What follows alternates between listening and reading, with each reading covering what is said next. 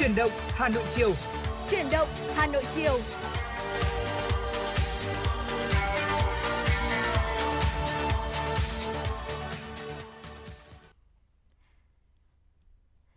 Xin được chào và đón quý vị và các bạn. Chúng ta cùng đến với chương trình Chuyển động Hà Nội chiều của Đài Phát thanh Truyền hình Hà Nội.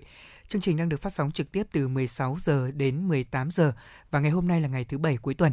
Ở Lê Thông cùng với Thu Minh xin được kính chúc quý vị chúng ta sẽ có những ngày cuối tuần thật là vui vẻ bên những người thân yêu của mình. Dạ vâng, Thu Minh xin được mến chào quý vị thính giả của chương trình Chuyển động Hà Nội chiều. À, buổi chiều ngày hôm nay thì chúng tôi sẽ đem đến cho quý vị những thông tin thật là bổ ích và hấp dẫn. Và đừng quên là quý vị có thể yêu cầu tặng ca khúc âm nhạc hay là muốn kết nối với chúng tôi thì có thể gọi ngay đến số hotline là không hai bốn ba bảy bảy ba sáu sáu tám tám quý vị nhé. Dạ vâng, thưa quý vị và các bạn thân mến, số hotline quen thuộc của chúng tôi đó là không hai bốn ba bảy bảy ba sáu sáu tám tám cũng như là trang fanpage chính thức của chương trình Chuyển động Hà Nội ép em chín sáu ạ. Quý vị thính giả có những yêu cầu âm nhạc, những thông tin muốn phản ánh đến chúng tôi thì có thể liên hệ về với hai cách thức này. Và thưa quý vị thân mến ạ, hôm nay là chiều thứ bảy cuối tuần và thông thường thì cuối tuần thì cũng là thời điểm mà chúng ta uh, trong điều kiện mà an toàn nhất thì Đã. cũng có thể là đi uh, ngắm nghía thành phố của mình, cũng có thể ngồi bên những người bạn thân yêu của mình với một ly cà phê chẳng hạn. Dạ. Và với Lê Thông thì hai ngày trước tôi có đăng một số những bức hình của tôi trên mạng xã hội Facebook. Đó là những bức hình chụp hoàng hôn của Hà Nội. Ừ, dạ. à, thật tình cờ là những bức hình này thì phải nói rằng là tôi có viết các caption đó chính là săn hoàng hôn ở Hà Nội thì còn khó hơn là săn sale. Tại vì sao lại như vậy? Tại vì là uh, tôi chụp được năm bức chỉ trong vòng là uh, phải đến thời gian là hai năm liền. Vâng. Dạ. Hai năm tôi mới chụp được năm bức hình hoàng hôn mà tôi nghĩ rằng là nó đẹp để tâm đắc và chia sẻ cùng với những người bạn của mình trên Facebook. Và tôi thấy rằng là hoàng hôn thì luôn luôn là một cái gì đó rất là đẹp. Và đặc biệt là đối với thành phố Hà Nội chẳng hạn, dạ. thì cũng có rất nhiều nơi để chúng ta có thể ngắm nghía hoàng hôn mà phải nói rằng là chạm đến cảm xúc của mình. Không biết là Thu Minh, bạn thường chọn những địa điểm như thế nào để ngắm hoàng hôn? Ừ, khi mà ở Hà Nội nhắc tới một địa điểm ngắm hoàng hôn thì có lẽ là không thể không nhắc tới Hồ Tây, đúng không ạ? Ừ, đúng rồi. Ờ, nhiều người nói rằng là uh, ngắm hoàng hôn thì uh, phải ra biển này, đến những à. cái vùng biển đó thì là ngắm hoàng hôn ở trên biển thì sẽ, thì sẽ đẹp hơn rất là nhiều. Dạ. Thế nhưng mà Thu Minh nghĩ rằng là khi mà chúng ta ngắm hoàng hôn ở Hồ Tây đấy ạ, thì nó cũng có những cái cảm xúc riêng và có một cái điều mà Thu Minh để ý khá là hay, ừ. đấy là uh, ở Hồ Tây đấy ạ, thì lúc nào chúng ta cũng sẽ tìm ra được một cái không gian riêng cho mình để mình dạ. ngắm hoàng hôn, bởi vì cái vòng Hồ Tây nó rất là dài, nó rất là rộng, đúng không ạ? Đúng ạ. Không biết là bao nhiêu quý vị thính giả đã giống như Lê Thông, tức là trong những chiều mà mình không phải đi làm hoặc là trong những ngày mà mình thảnh thơi thì có thể đi lên Hồ Tây, chúng ta đi hết một vòng hồ.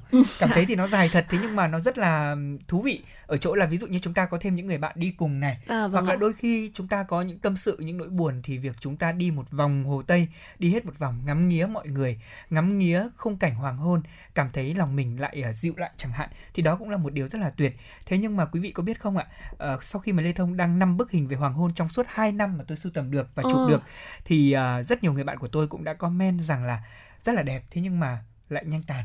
À, ừ. Đây là tính chất của hoàng hôn. Ờ, nhiều người thì hay so sánh ví von nó với cả hạnh phúc của chúng ta. Dạ. Hạnh phúc ở những đoạn cuối thì bao giờ cũng vậy, rất đẹp thế nhưng mà nhanh chóng qua đi, để nhắc nhở chúng ta rằng là thời gian thì là hữu hạn, đúng không ạ? Dạ. Và việc mà chúng ta phải trân trọng từng khoảnh khắc, từng cơ hội đẹp trong cuộc sống cũng chính là điều mà trong buổi chiều ngày hôm nay Lê Thông cùng với Thu Minh muốn nhắn gửi đến quý thính giả. Dạ vâng ạ, còn ngay sau đây thì uh, trước khi chúng ta đến với những thông tin hữu ích tiếp theo, xin mời quý vị chúng ta sẽ cùng đến với giai điệu ca khúc Hoàng hôn.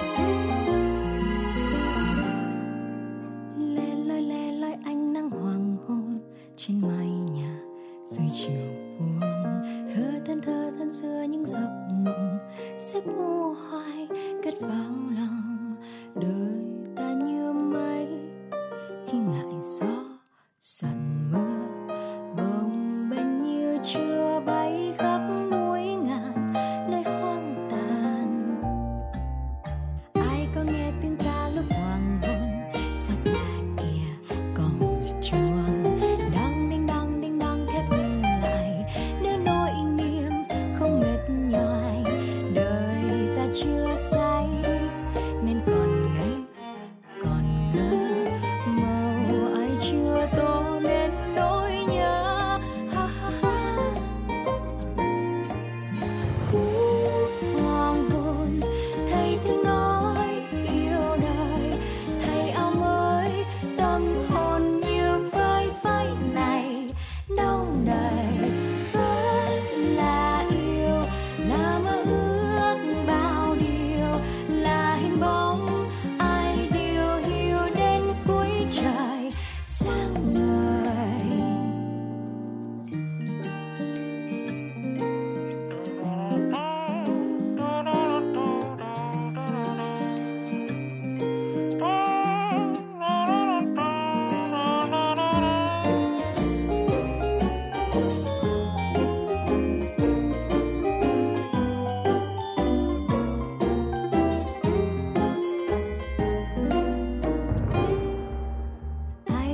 tiếng ca lúc hoàng hôn xa xa kia cổng chuông đang đinh đang đinh đang khép đi lại nên nỗi niềm không ngừng lại. Đời ta chưa say nên còn ngây còn ngơ màu ai chưa tô lên nỗi nhớ. Ha ha ha khúc hoàng hôn thấy tiếng nói yêu đời thấy áo mới tâm hồn như phơi phới này nóng đời vẫn là yêu là mơ ước bao điều là hình bóng ai điều hiểu đến cuối trời sáng ngời.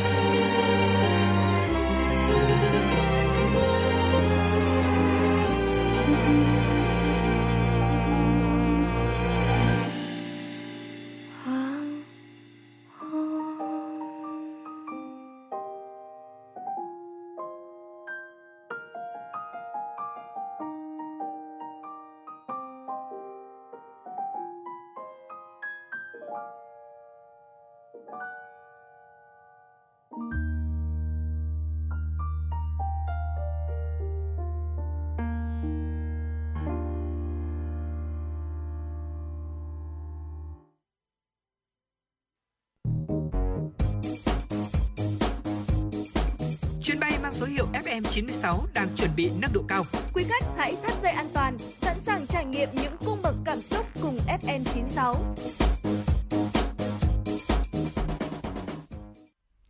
Dạ vâng, thưa quý vị và các bạn, vừa rồi chúng ta vừa lắng nghe ca khúc Hoàng Hôn, một trong số những giai điệu mà tôi nghĩ rằng là rất phù hợp để quý vị và các bạn có thể bắt đầu chương trình buổi chiều ngày hôm nay cùng với chúng tôi.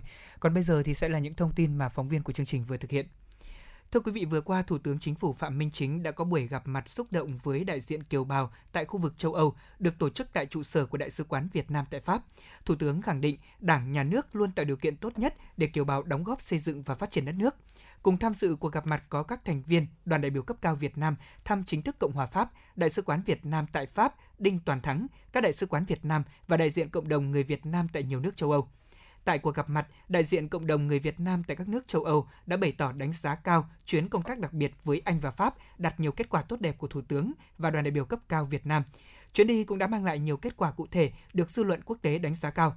Kiều bào xúc động và cảm ơn sự quan tâm của lãnh đạo Đảng, Nhà nước tới cộng đồng người Việt Nam ở nước ngoài.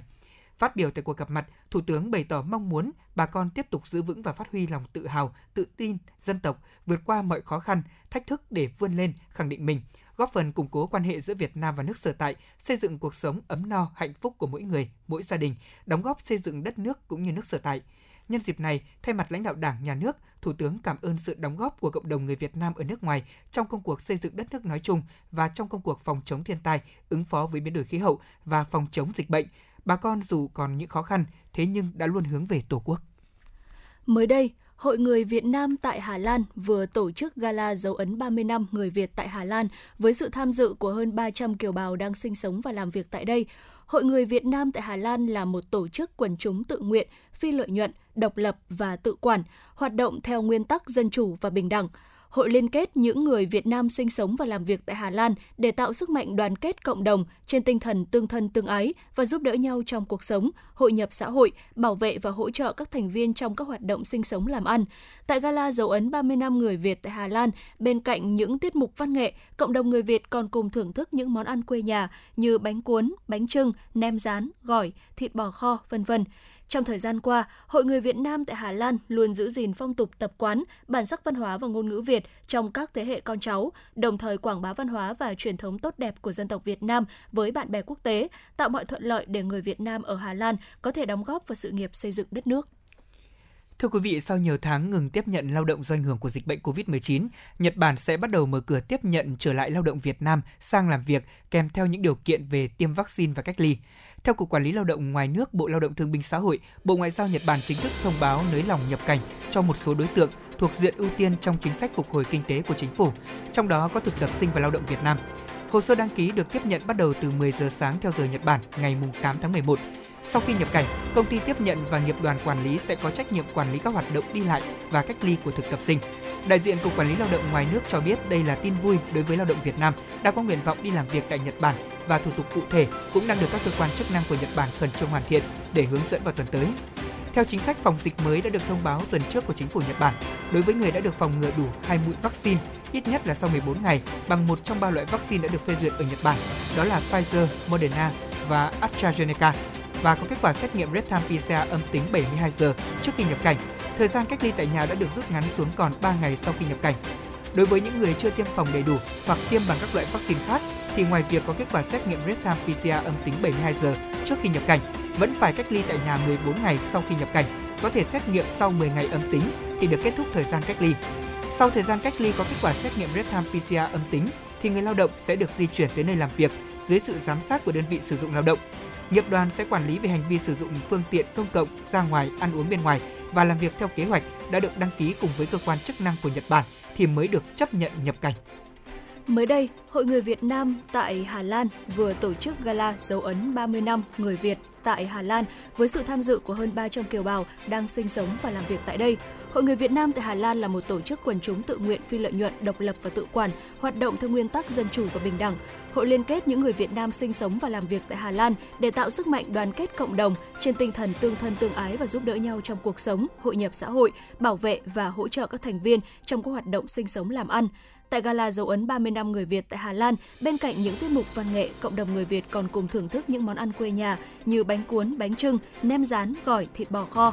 Trong thời gian qua, thì Hội người Việt Nam tại Hà Lan luôn giữ gìn phong tục tập quán, bản sắc văn hóa và ngôn ngữ Việt trong các thế hệ con cháu, đồng thời quảng bá văn hóa và truyền thống tốt đẹp của dân tộc Việt Nam với bạn bè quốc tế, tạo mọi thuận lợi để người Việt Nam ở Hà Lan có thể đóng góp vào sự nghiệp xây dựng đất nước.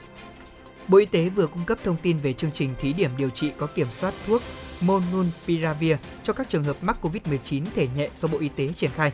Theo các kết quả báo cáo giữa kỳ của chương trình thí điểm sử dụng thuốc này tại hai mươi hai tỉnh, thành phố, thuốc có tính an toàn cao, dung nạp tốt, hiệu quả rõ rệt và giảm tải lượng virus, giảm lây lan, giảm chuyển nặng, rút ngắn thời gian điều trị bệnh nhân mắc covid mười chín. Các kết quả báo cáo cũng cho thấy thuốc có tính an toàn cao, dung nạp tốt, hiệu quả rõ rệt về giảm tải lượng virus, giảm lây lan, giảm chuyển nặng, rút ngắn thời gian điều trị với tỷ lệ bệnh nhân có kết quả real-time pê xê e rờ sau năm ngày âm tính hoặc dương tính với giá trị xê tê lớn hơn hoặc bằng ba mươi từ bảy mươi hai phẩy một phần trăm đến chín mươi chín phẩy một phần trăm. Tỷ lệ bệnh nhân có kết quả xét nghiệm real-time pê xê e rờ sau mười bốn ngày âm tính hoặc dương tính với giá trị xê tê lớn hơn hoặc bằng ba mươi gần một trăm phần trăm. Tỷ lệ chuyển nặng rất thấp từ không phẩy không hai phần trăm đến không phẩy không sáu phần trăm và không có ca nào dẫn đến tử vong. Các kết quả rất khả quan của chương trình đã đóng góp hiệu quả vào công tác phòng chống dịch bệnh của thành phố Hồ Chí Minh và một số địa phương có dịch. Trong thời gian tới, Bộ Y tế sẽ tiếp tục hỗ trợ các địa phương có dịch tham gia triển khai chương trình trên tinh thần tiếp cận sớm với thuốc, song vẫn cần phải kiểm soát, theo dõi chặt chẽ, bảo đảm an toàn cho các bệnh nhân tham gia chương trình này. Trong báo cáo đánh giá tháng mười một về triển vọng kinh tế vĩ mô toàn cầu, tổ chức xếp hạng tín nhiệm quốc tế Moody's đã nâng dự báo tăng trưởng tổng sản phẩm quốc nội giê đê pê của Nga năm hai không hai mốt lên bốn phẩy tám phần trăm, cao hơn nhiều so với mức dự báo ba phẩy hai phần trăm đưa ra hồi tháng tám. Báo cáo nêu rõ quý hai năm nay, kinh tế Nga tăng trưởng mạnh hơn so với dự kiến, so, so với dự đoán, nên chúng tôi nâng dự báo tăng trưởng kinh tế của cả năm. Cũng theo báo cáo, các yếu tố như giá nguyên liệu thô tăng trên phạm vi toàn cầu, sự phục hồi kinh tế Nga sau các đợt đóng cửa vì covid mười chín, cũng như triển vọng về gia tăng sản lượng dầu và tăng nhu cầu tiêu dùng đều đã được phản ánh trong con số dự báo mới.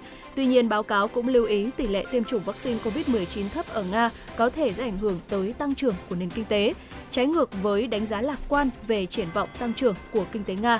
Báo cáo của Moody's hạ dự báo tăng trưởng giê đê pê của Mỹ từ sáu phẩy năm phần trăm xuống còn năm phẩy bốn phần trăm, của nhóm các nền kinh tế phát triển và mới nổi hàng đầu trên thế giới G hai mươi từ sáu phẩy hai phần trăm xuống năm phẩy tám phần trăm.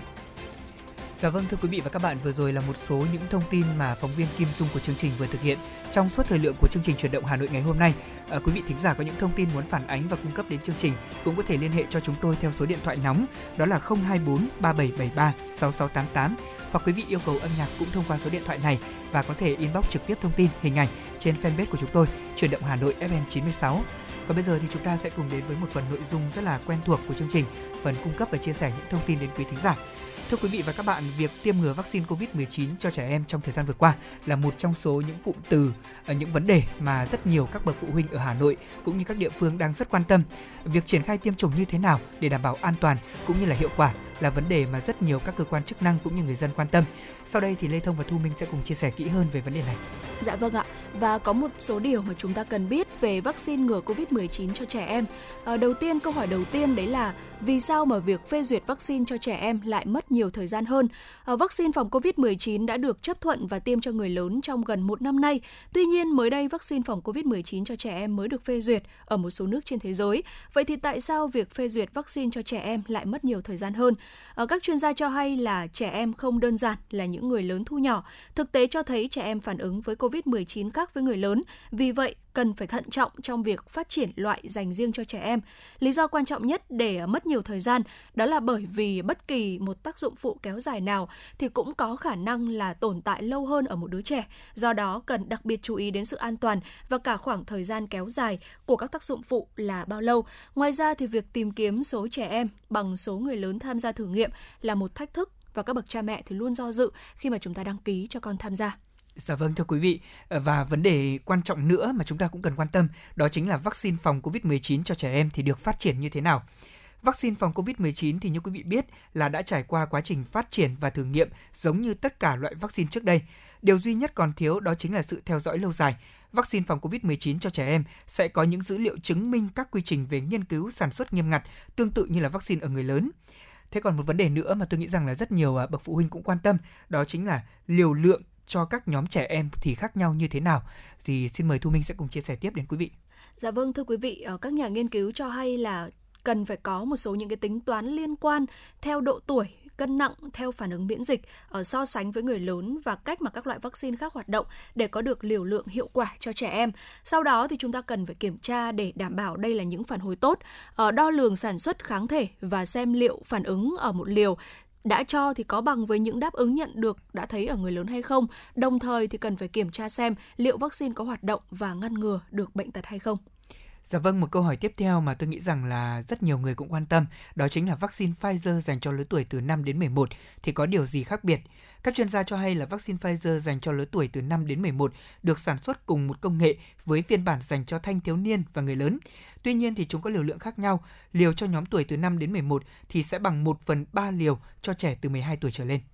Dạ vâng ạ, và một điều nữa mà cũng rất nhiều người quan tâm đó chính là à, vậy thì tác dụng phụ nào là đáng lo ngại? À, tác dụng phụ trên tim thì thường được mọi người quan tâm và lo ngại nhất. Tuy nhiên là các nhà nghiên cứu cho thấy à, tỷ lệ mắc tác dụng phụ này chỉ chiếm khoảng từ một trên mười nghìn đối với nam thanh niên và tất cả những người bị ảnh hưởng thì đều đã hồi phục. Ngoài ra thì nhóm trẻ từ năm đến mười một tuổi này sẽ được tiêm một liều thuốc nhỏ hơn nhiều. Và theo báo cáo mới nhất của Pfizer gửi ép đê a thì các thử nghiệm không tìm thấy tác dụng phụ trên tim. Vâng, thưa quý vị, và một câu hỏi nữa mà chúng ta cũng rất là quan tâm. Tại sao tiêm vaccine phòng covid mười chín cho trẻ em vẫn quan trọng? Như quý vị biết là mặc dù trẻ em dường như là ít bị bệnh nặng do covid mười chín hơn người lớn, tuy nhiên thì việc tiêm vaccine phòng covid mười chín cho trẻ em hiện được các cơ quan y tế ở trong nước và quốc tế đánh giá là vẫn rất quan trọng. Theo các chuyên gia thì trẻ sau khi mắc covid mười chín vẫn chịu ảnh hưởng do hậu quả kéo dài của căn bệnh này. Có nhiều trường hợp đã tử vong. Ngoài ra thì việc tiêm vaccine phòng covid mười chín cho trẻ cũng chính là thực hiện nghĩa vụ chung của mỗi cá nhân trong xã hội. Do đó mà việc tiêm vaccine cho trẻ là cần thiết. Ngược lại thì chúng ta cũng mong rằng là những người khác cũng được chủng ngừa để bảo vệ con của mình. Có lẽ đây là một trong số những mong muốn chính đáng, đúng không ạ? Dạ. Trong thời điểm dịch bệnh diễn ra phức tạp như thế này thì việc có được vaccine để tiêm và triển khai một cách an toàn hiệu quả cũng vẫn là một bài toán đối với mỗi một quốc gia, không chỉ riêng Việt Nam. Và chúng ta cũng hy vọng rằng là với chiến dịch tiêm chủng này thì một lần nữa Việt Nam của chúng ta cũng sẽ thành công, giống như trước đây chúng ta đã dạ. làm chương trình tiêm chủng cho người lớn, đặc biệt là như ở Hà Nội chẳng hạn. Trong thời gian trước chúng ta thấy là chiến dịch tiêm chủng thần tốc của thành phố đã nhận được rất nhiều những hiệu ứng và hiệu quả tốt cho công tác chống dịch. Và chúng tôi cũng hy vọng rằng là đối với mỗi một gia đình, chúng ta cũng sẽ tìm hiểu kỹ về tác dụng của vaccine cũng như là ủng hộ tinh thần phòng chống dịch bệnh chung của cả nước để chúng ta có thể góp phần giảm ngừa về tỷ lệ lây nhiễm trong cộng đồng. Dạ vâng ạ, và mong rằng là những chia sẻ vừa rồi của chúng tôi, của Thu Minh và Lê Thông thì sẽ giúp cho quý vị chúng ta sẽ có được những cái thông tin hữu ích. Còn ngay sau đây, trước khi mà chúng ta đến với những thông tin hữu ích tiếp theo mà chúng tôi sẽ cập nhật và gửi tới cho quý vị, thì xin mời quý vị chúng ta sẽ cùng đến với một không gian âm nhạc, bài hát Cố thức đến mùa cây thay lá với sự thể hiện của ca sĩ Thái Đình.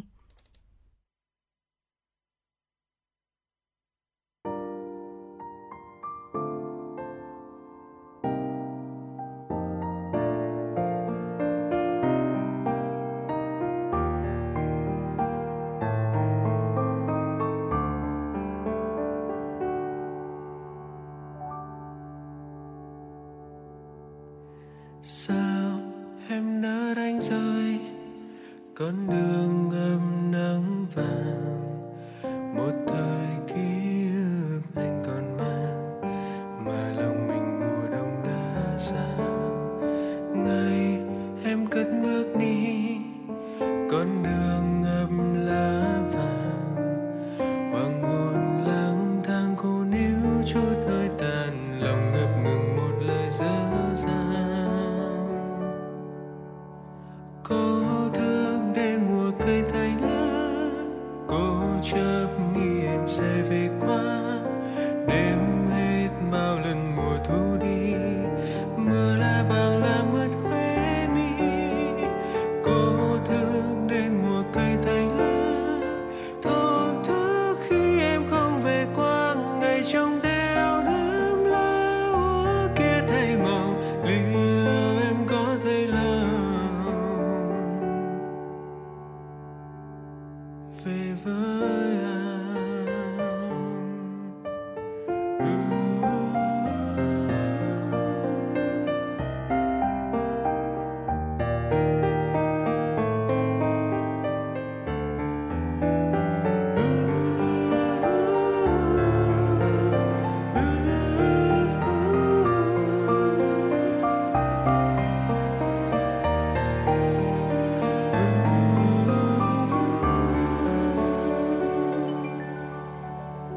Sao em nỡ đánh rơi con đường ngập nắng vàng, một thời ký ức anh còn mang mà lòng mình mùa đông vừa xa.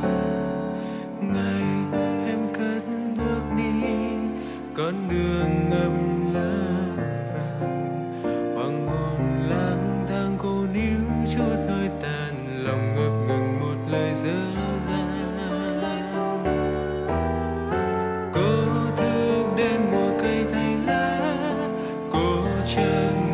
Sẽ về qua đêm hết bao lần mùa thu đi, mưa lá vàng làm mất khóe mi. Cô thức đến mùa cây thay lá, thổn thức khi em không về qua, ngày trong theo đám lá úa kia thay màu, liệu em có thấy là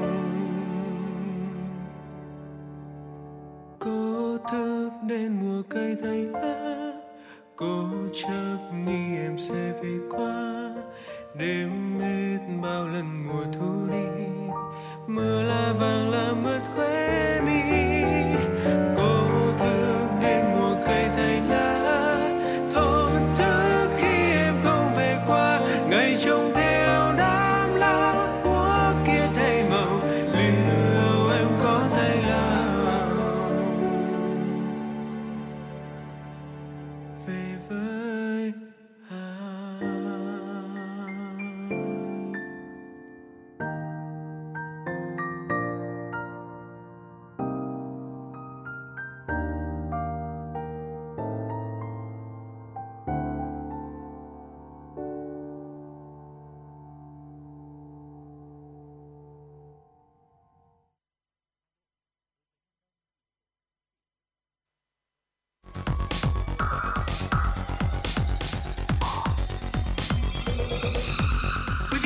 đang theo dõi kênh ép em chín mươi sáu MHz của Đài Phát thanh Truyền hình Hà Nội. Hãy giữ sóng và tương tác với chúng tôi theo số điện thoại không hai bốn ba bảy bảy ba sáu sáu tám tám. ép em chín mươi sáu đồng hành trên mọi nẻo đường. đường.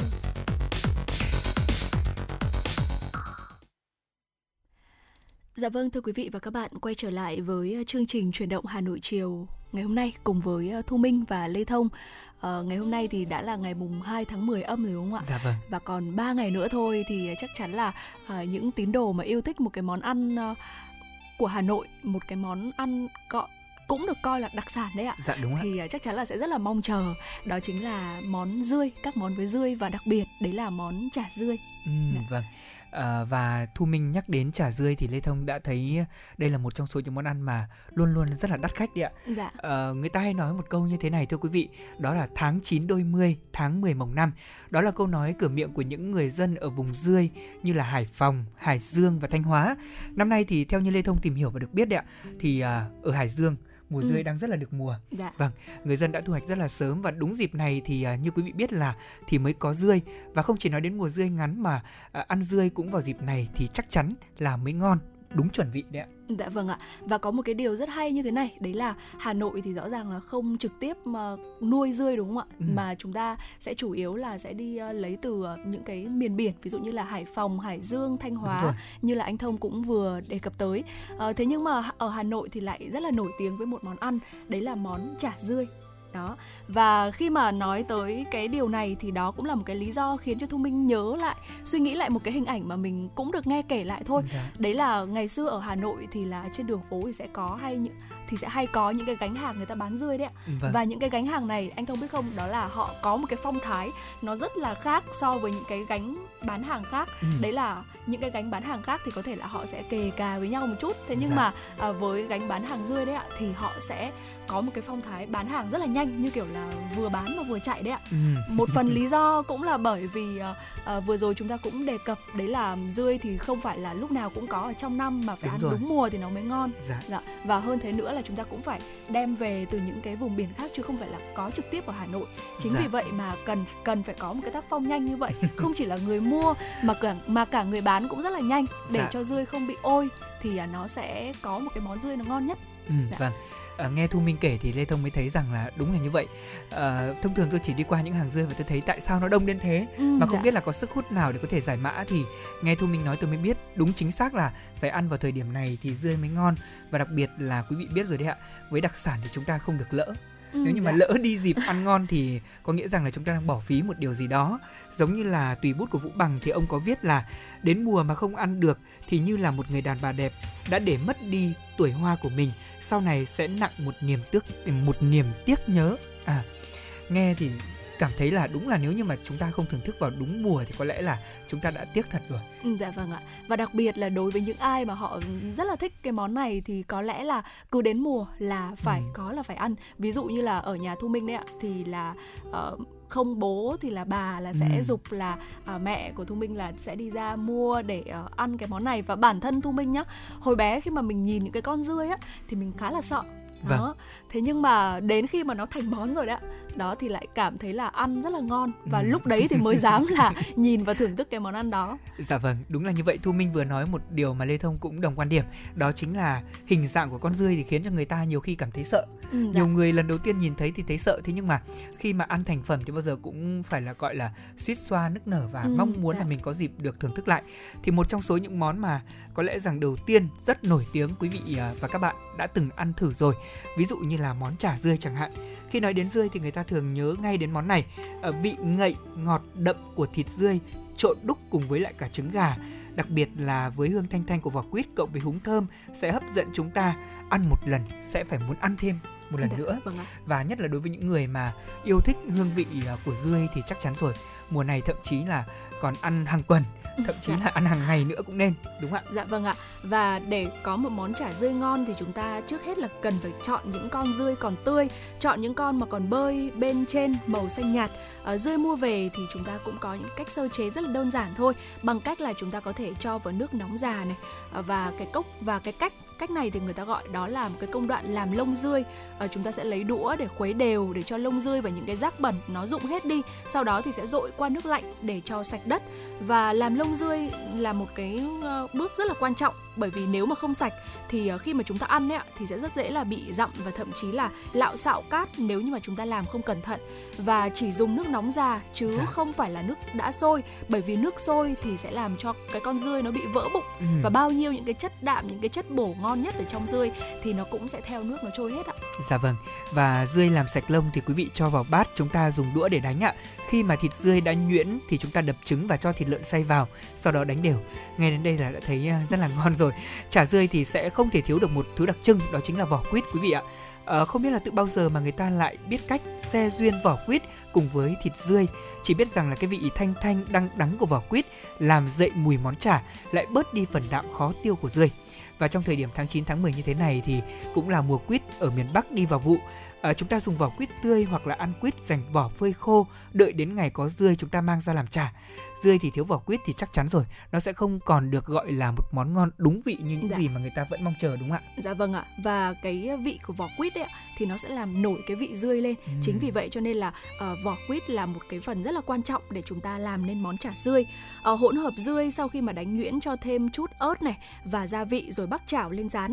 Uh, rán chả dươi thì cần phải nhỏ lửa và tốt nhất là dùng bếp than tổ ong hoặc là lửa liu riu để món dươi nóng đều, chín giòn vàng dạ. ở bên ngoài. Thế nhưng mà phần trong thì thì vẫn mềm, béo. Và Thu Minh nhớ rằng là uh, khi mà mẹ và bà của Thu Minh làm cái món chả dươi này á, thì uh, mẹ và bà có lưu ý là dươi bất kể một cái món nào á, ừ. thì cũng cần phải có một cái độ cay nó vừa đủ. À. Và bằng bằng một cái cách thần kỳ nào đấy mà những cái quả ớt tươi á, nó làm cho những cái vị dươi nó rất là nổi. Tức là à. khi mà chúng ta trộn hỗn hợp để có thể chế biến món chả dươi này thì chúng ta sẽ cắt thêm một ít ớt tươi ừ. vào. Dạ vâng ạ. À. Hoặc là sẽ cho thêm vào mắm. Uhm, dạ vâng ạ. Có rất là nhiều cách để chúng ta có thể uh, thưởng thức món ăn này. Thú thật với quý vị nha là Lê Thông uh, cũng đã đi qua rất nhiều hàng dươi, thế nhưng mà tôi chưa có dũng khí để ăn món này. Dạ. Nghe Thu Minh mô tả ngày hôm nay thì Lê Thông đã có thêm được động lực để có thể thử món này trong mùa dươi năm nay. Uh, tôi còn nhớ không nhầm thì uh, đối với chả dươi thì còn có uh, một cái cách ăn như Thu Minh nói là chúng ta sẽ chấm trực tiếp với cả nước mắm cay. Dạ. Uh, nước mắm cay nguyên bản đúng không? Dạ, không ạ, nước mắm và sẽ cho thêm ớt như là à, một cái phần gia vị. Đó. Rồi rồi, tôi hình dung dạ, ra rồi. À, ngoài ra thì uh, mắm dư, à, dươi như chúng ta cũng đã biết ừ. là một cái uh, loại thức ăn mà không phải là lúc nào trong năm cũng có. Thế nhưng mà nhiều người thì họ cũng muốn lưu giữ lại, thì có thể lưu giữ bằng cách là chúng ta sẽ làm món đó là món mắm dươi. Đó. Và cách làm mắm dươi thì cũng tương tự như là mắm cá, mắm tôm vậy. Dạ. Uh, dươi sau khi mà chúng ta vớt lên thì sẽ rửa sạch sẽ này, ủ cùng với nước, muối hột, rồi thì sẽ đem phơi nắng khoảng từ mười cho đến mười lăm ngày. À, mắm dươi thì có mùi thơm đặc trưng, vị ngọt dịu dàng, khiến khách sành điệu nếm qua một lần là lưu luyến và nhớ mãi. Và mắm dươi thì được ăn một cách cũng rất là đơn giản thôi ạ. Chúng ta chỉ cần vắt thêm một tí chanh, à, dầm thêm một tí ớt là có thể dùng làm nước chấm cho rất là nhiều món ăn. Ví dụ như là thịt lợn luộc này, hoặc là quay này, hoặc là giò xào, thịt bê hấp, vân vân. Ừ. Thậm chí là chúng ta chỉ trộn với cơm nguội thôi là nó cũng đã rất là ngon rồi. Ồ. Oh. Nghe rất là hấp dẫn đúng không ạ? À, phải thú thật với quý vị và các bạn rằng là món dươi này thì làm được rất nhiều những món ăn khác nhau. Trong đó thì kết hợp được với cả một loại lá mà Lê Thông rất yêu thích. Ừ. Mà Thu Minh đã có chuẩn bị nội dung này ở đây, tôi phải chia sẻ ngay đến quý vị, đó là dươi cuốn lá lốt. À, nghe rất là hấp dẫn. Dạ. À, một cách làm khác cũng không kém phần hấp dẫn, đó chính là chúng ta có thể kết hợp cùng với lá lốt quý vị ạ. Cách thực hiện cũng rất đơn giản. À, chúng ta chỉ cần trộn dươi với cả giò sống, thịt nạc vai xay, ớt băm, lá lốt, vẫn có thêm vỏ quýt quý vị nhé, và có thêm một chút những gia vị nêm nếm. Sau đó thì chúng ta trộn những nguyên liệu này chặt vào lá lốt, có thể dùng tăm để cố định, hoặc là cuốn lá lốt thì bây giờ có nhiều cách mà Thu Minh. Ừ, vâng. Chúng ta có nhiều cách để cuốn lá lốt lắm. Không biết là quý vị cuốn lá lốt có đẹp hay không, thế nhưng mà Lê Thông sau khi mà xem trên TikTok ấy, tôi đã học được cách cuốn lá lốt vừa chặt tay vừa đẹp như ngoài hàng. Đó là chúng ta sẽ là uh, gấp hai mép của cái uh, lá lốt ở hai bên hông đấy, hai ờ. hai cái mép chúng ta gấp chặt vào. Dạ. Thế sau đó thì chúng ta sẽ cho thịt uh, dươi vào đúng ạ, và những cái nguyên liệu chúng ta cho vào. Thế và chúng ta xếp bằng với lại cái tầng ừ, của cái dạ. uh, hai mép mà chúng ta đã gấp. Sau đó chúng ta cuốn chặt tay, từ từ từ từ chặt tay, và như vậy thì không cần dùng đến tăm nữa luôn. Ừ, chặt dạ. tay mà lại đẹp, mà lại được. Uh, tôi thích nhìn chả lá lốt mà nó phải có một chút thịt uh, lòi lòi ra bên ngoài. Không hiểu vì sao. Thế nhưng mà nhìn như vậy thì cảm giác ăn nó rất là ngon, vừa đẹp mắt mà lại vừa ngon miệng. Ở công đoạn cuối cùng đó là chúng ta sẽ chiên những viên lá lốt này trên chảo dầu sôi và chúng ta thưởng thức chấm với cả một chút nước mắm ớt nữa thì tôi nghĩ rằng là rất là đưa cơm ạ. Ừ, dạ vâng ạ. Và có lẽ là uh, chúng ta nghe thì chúng ta cũng thấy là những cái cách làm nó cũng khá là đơn giản đúng không ạ? Nó cũng khá là quen thuộc với cả cách chế biến món ăn thông thường của người dân Việt Nam khi mà có những món ví dụ như là thịt lợn hay là giò sống kết hợp cùng. Dạ vâng ạ. Và có một cái món nữa mà cũng rất là dễ làm và uh, cũng rất là thu hút được nhiều người, được nhiều người yêu thích, đấy chính là món lẩu dươi. Thế nhưng mà nếu như mà chúng ta muốn tìm một cái hương vị mới và độc đáo và khác lạ để có thể đãi bạn bè đến nhà này thì quý vị hãy thử món này nhé, đó là món lẩu dươi. Uh, vị ngọt thanh của nước, cay nhẹ tự nhiên từ thịt dươi, pha thêm một chút xíu the đắng từ vỏ ừ. quả quýt hôi, rồi thì thêm một chút vị hăng của lá lốt nữa, thì tất cả nó sẽ tạo nên một cái nồi lẩu có hương vị ngon lạ, béo ngậy, thế nhưng mà sẽ không có cái cảm giác ngán đâu ạ. Dạ vâng. À, như vậy là Thu Minh cũng đã chia sẻ cùng với quý vị và các bạn và Lê Thông một số những món ăn từ dươi, và tôi nghĩ rằng là nếu như quý vị ngày hôm nay trong buổi chiều này chúng ta đang Uh, lượn lờ ở trên phố đúng không ạ? Dạ. Uh, thấy những hàng chả dươi chúng ta có thể mua về để thưởng thức, và tôi nghĩ rằng đó cũng là một thức quà chiều, và không chỉ là một thức quà chiều đâu mà là một thức đặc sản của ừ, Hà Nội dạ. mà quý vị và các bạn chúng ta không nên bỏ lỡ trong thời điểm này. Có thể nói rằng là Hà Nội của chúng ta có rất nhiều những món ăn ngon, thế nhưng mà để có thể chọn được những quán ăn ngon cũng như là đúng với chuẩn hương vị thì chúng tôi vẫn nhờ quý vị thính giả, nếu như quý vị biết những địa điểm ăn dươi nào ngon ở thủ đô Hà Nội ừ, có thể dạ. chia sẻ thêm cho Lê Thông và Thu Minh cùng với chương trình bằng cách là chúng ta comment trên fanpage của chúng tôi Chuyển động Hà Nội ép em chín sáu ạ, hoặc là quý vị cũng có thể gọi điện về số hotline không hai bốn ba bảy bảy ba sáu sáu tám tám cung cấp và chia sẻ thông tin cùng với chương trình. Chúng tôi thì sẽ dành tặng cho quý vị những món quà âm nhạc trong buổi chiều ngày hôm nay. Dạ vâng ạ. Ngay sau đây thì xin mời quý vị chúng ta sẽ cùng đến với một giai điệu về Hà Nội, bài hát Ngẫu hứng phố với sự thể hiện của ca sĩ Trần Thu Hà.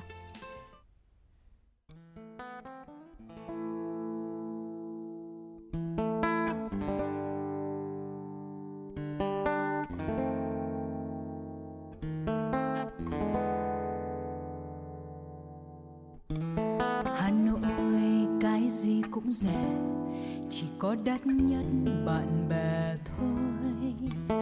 Hà Nội cái gì cũng rẻ, chỉ có đắt nhất tình người thôi.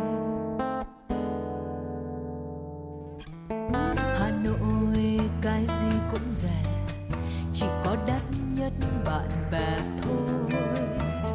Hà Nội cái gì cũng rẻ, chỉ có đắt nhất tình người thôi. Hà Nội cái gì cũng buồn, buồn thương đến thế mùa thu ơi. Hà Nội cái gì cũng vui, rủ nhau ra phố bia hơi về. Hà Nội mùa mưa, bạn bè tuổi thơ lội dòng sông phố đâu đùa. Hà Nội mùa đông, quán đêm thơm nồng mùi ngô nướng xem.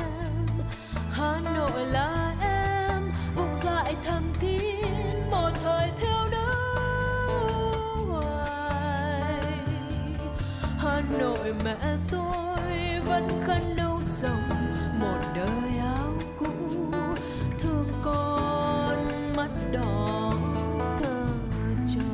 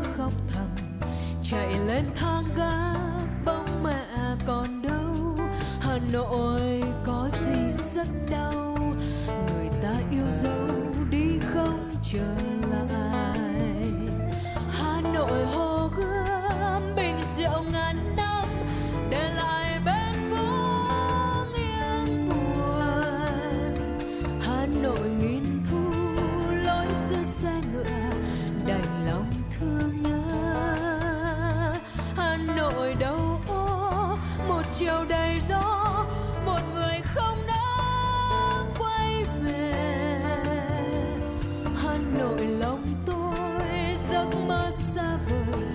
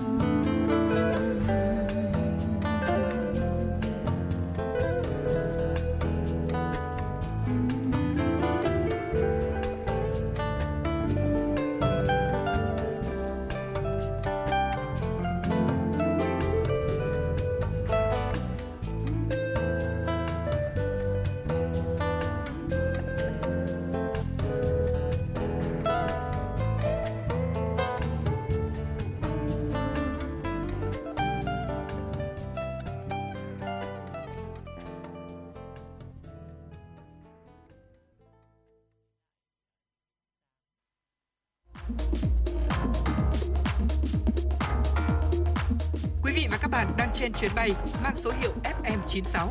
Hãy thư giãn, chúng tôi sẽ cùng bạn trên mọi cung đường. Hãy giữ sóng và tương tác với chúng tôi theo số điện thoại không hai bốn ba bảy bảy ba sáu sáu tám tám.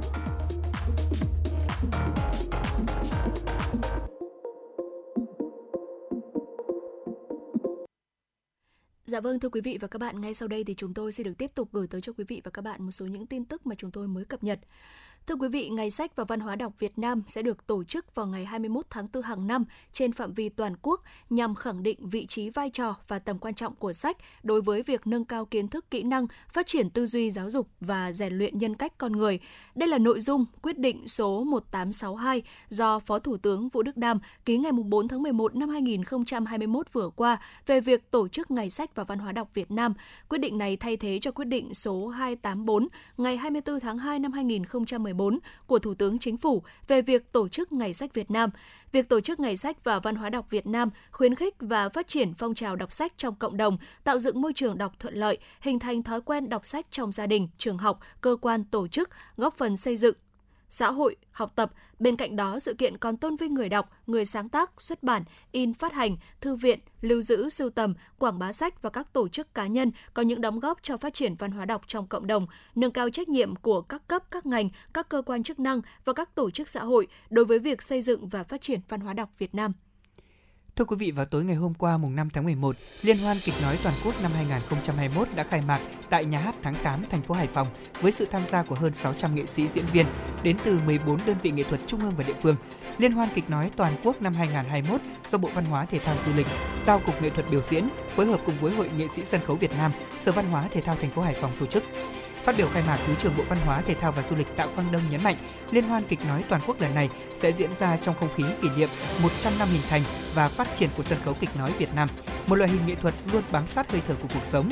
Đây cũng chính là cơ hội để các nghệ sĩ có dịp phô diễn tài năng cũng như khát khao sáng tạo, cống hiến, nuôi dưỡng đam mê nghề nghiệp mà nhiều thế hệ nghệ sĩ tiền bối gây dựng nên, đồng thời tôn vinh các đơn vị, các cá nhân, nghệ sĩ, diễn viên có những đóng góp tích cực đối với hoạt động sân khấu kịch nói của nước nhà.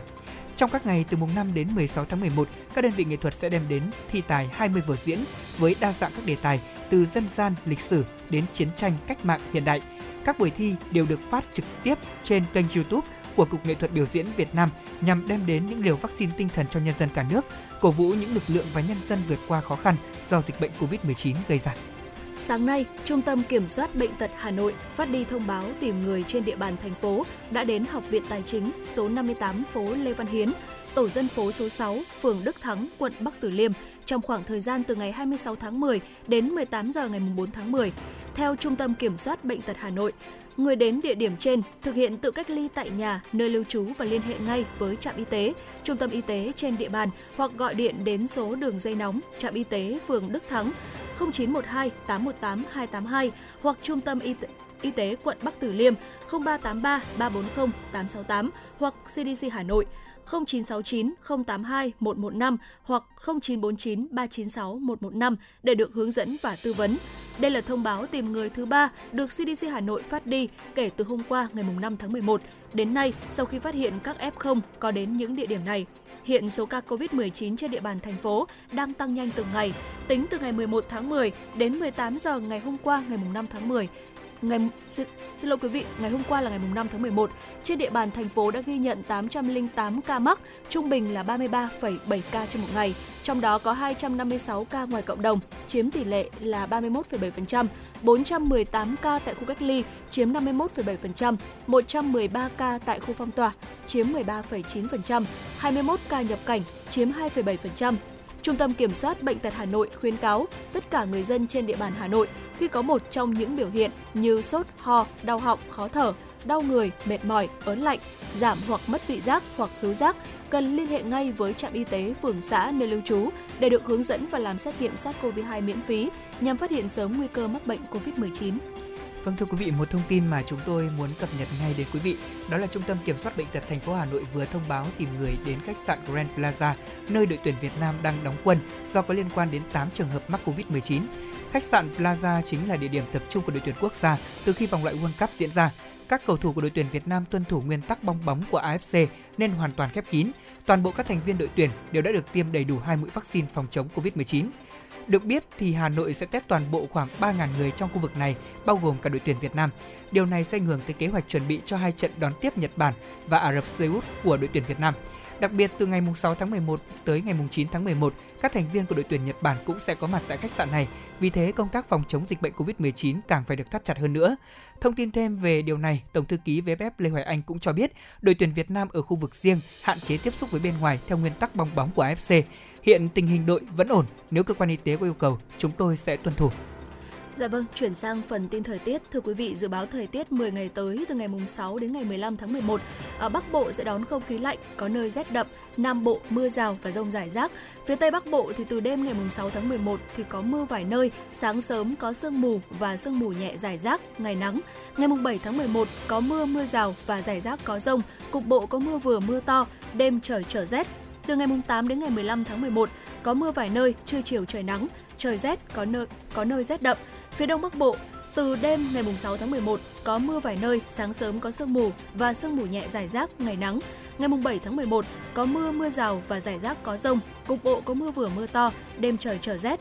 Từ ngày tám đến ngày mười lăm tháng mười một có mưa vài nơi, trưa chiều trời nắng, trời rét, vùng núi có nơi rét đậm. Ở khu vực Hà Nội thì từ đêm ngày sáu tháng mười một có mưa vài nơi, sáng sớm có sương mù và sương mù nhẹ rải rác, ngày nắng. Và ngày bảy tháng mười một thì sẽ có mưa, mưa rào và rải rác có dông, cục bộ có mưa vừa mưa to, đêm trời trở rét. Từ ngày tám đến ngày mười lăm tháng mười một thì sẽ có mưa vài nơi, trưa chiều trời nắng, trời rét và cảnh báo là trong mưa dông sẽ có khả năng xảy ra lốc sét, mưa đá và gió giật mạnh. Dạ vâng, thưa quý vị, như vậy là tình hình thời tiết trong những ngày cuối tuần này của chúng ta sẽ bắt đầu có sự thay đổi. Chính vì vậy mà chúng tôi cũng mong là quý vị thính giả sẽ cập nhật thường xuyên hơn những thông tin về dự báo thời tiết trong các bản tin của Đài Phát thanh Truyền hình Hà Nội cũng như là trong chương trình Chuyển động Hà Nội. Phóng viên của chúng tôi sẽ liên tục cập nhật để quý vị và các bạn chúng ta có thể nắm được. Còn bây giờ thì có lẽ là chúng ta cũng sẽ cùng đến với một giai điệu âm nhạc, ca khúc Ngày xưa em đến. Mời quý vị và các bạn chúng ta sẽ cùng nghe.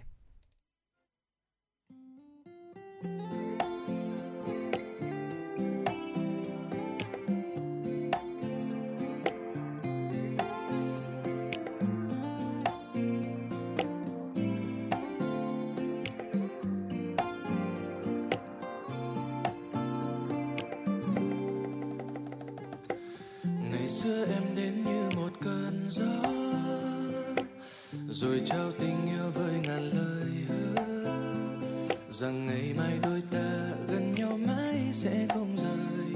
Trong anh giờ phút ấy in hình bóng em, rồi những năm tháng êm đềm hạnh phúc vụt qua thật nhanh không kịp tay với. Giờ chỉ còn yêu thương trong những giấc mơ xa vời, và trong anh giờ đây chỉ còn nỗi nhớ. Không biết mai này đây khi bước trên đường quen, liệu mình có gặp nhau như ngày xưa khi đông về. Nhẹ nhàng anh sẽ hát những bài hát viết tặng riêng em. Anh vẫn còn yêu em nhiều lắm người ơi. Năm tháng kia thật lâu, bóng em giờ đâu, ngọt ngào vẫn đậm sâu mà về em những đêm sâu. Dù chỉ là một thoáng nhớ về anh thôi người nhé, tình này anh sẽ mãi trao về em như ngày xưa nhé. Yeah. Oh, oh, oh. Ngày xưa em đến như một cơn gió, rồi trao tình yêu với ngàn lời hứa, rằng ngày mai đôi ta gần nhau mãi sẽ không rời. Trong anh giờ phút ấy in hình bóng em, rồi những năm tháng êm đềm hạnh phúc vượt qua thật nhanh không kịp tay với. Giờ chỉ còn nhau thương trong những giấc mơ xa vời, và trong anh giờ đây chỉ còn nỗi. Không biết mai này đây khi bước trên đường quen, liệu mình có gặp nhau như ngày xưa khi đông về. Nhẹ nhàng anh sẽ hát những bài hát viết tặng riêng em. Anh vẫn còn yêu em nhiều lắm người ơi. Năm tháng kia thật lâu, hình bóng em giờ đâu, ngọt ngào với đậm sâu mơ về em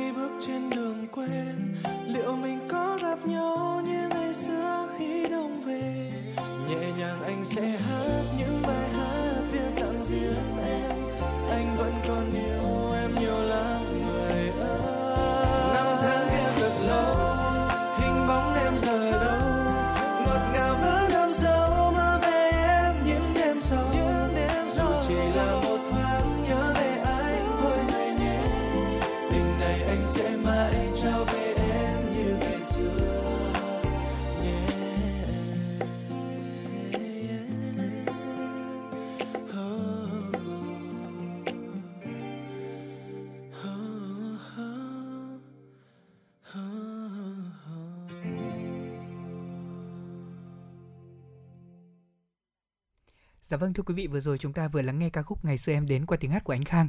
Còn bây giờ thì chúng tôi sẽ cùng quay trở lại với những tin tức mà phóng viên của chương trình vừa cập nhật. Thưa quý vị, đúng bảy giờ ngày hôm nay, ngày sáu tháng mười một, Bộ Giao thông Vận tải và Ủy ban Nhân dân thành phố Hà Nội đã tổ chức lễ bàn giao dự án đường sắt đô thị Hà Nội tuyến Cát Linh-Hà Đông để chính thức đưa vào khai thác thương mại. Dự án đường sắt đô thị Hà Nội tuyến Cát Linh-Hà Đông có tổng chiều dài tuyến chính là mười ba phẩy không năm ki lô mét, toàn bộ đi trên cao, điểm đầu là ga Cát Linh, điểm cuối là ga Yên Nghĩa với mười hai ga trên cao. Công trình được thiết kế theo tiêu chuẩn đường sắt đôi, khổ một nghìn bốn trăm ba mươi lăm mi li mét, tốc độ tối đa là tám mươi ki lô mét trên một giờ, tốc độ khai thác là ba mươi lăm ki lô mét trên một giờ. Thời gian chạy tàu từ Cát Linh đến Hà Đông và ngược lại là hai mươi ba phẩy sáu mươi ba phút.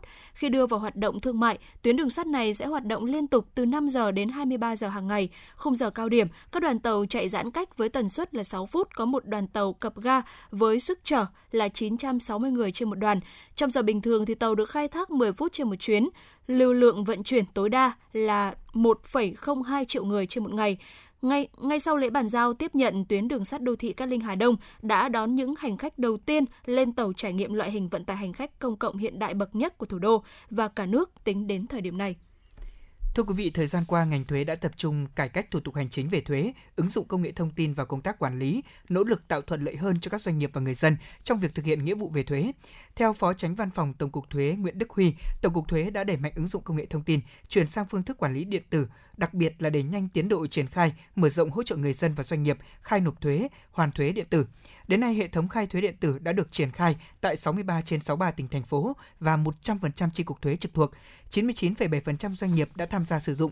Tổng cục Thuế phối hợp cùng với năm mươi lăm ngân hàng thương mại triển khai dịch vụ nộp thuế điện tử với số doanh nghiệp đăng ký tham gia đạt chín mươi chín phần trăm. Trong khi đó, thì việc hoàn thuế điện tử cũng đã triển khai tại sáu mươi ba tỉnh, thành phố với số doanh nghiệp tham gia đạt trên chín mươi bảy phần trăm.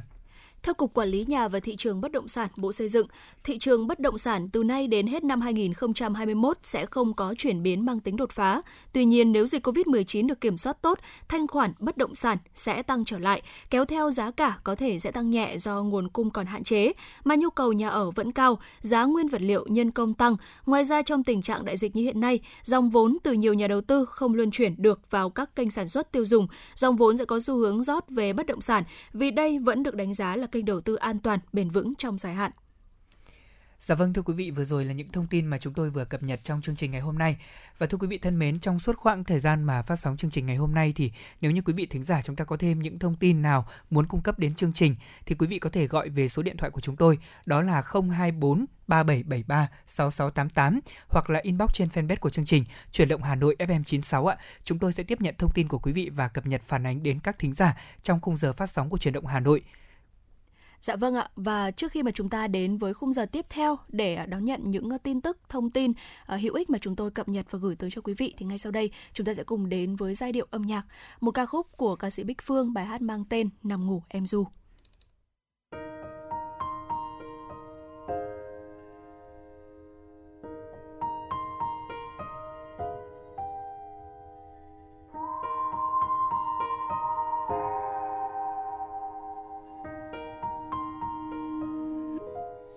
Đừng che giấu em nhé nếu anh đang buồn. Người ăn vui thường trắng thức đêm thức hôm. Mệt chuyện công việc anh muốn kể thì anh cứ kể em nghe. Đừng chỉ biết cố gắng mãi trong im lặng. Vài hôm anh mệt quá ôm đi em chăm. Một khi trong đời anh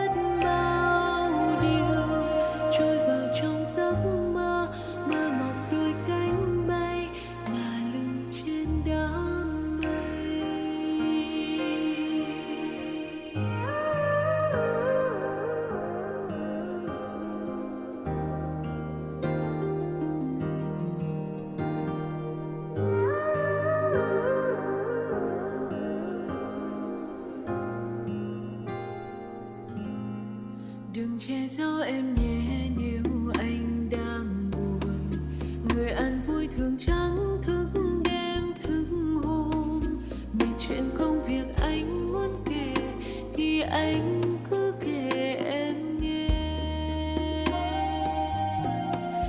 Đừng chỉ biết cố gắng mãi trong im lặng, vài hôm anh mệt quá ôm đi em chăng.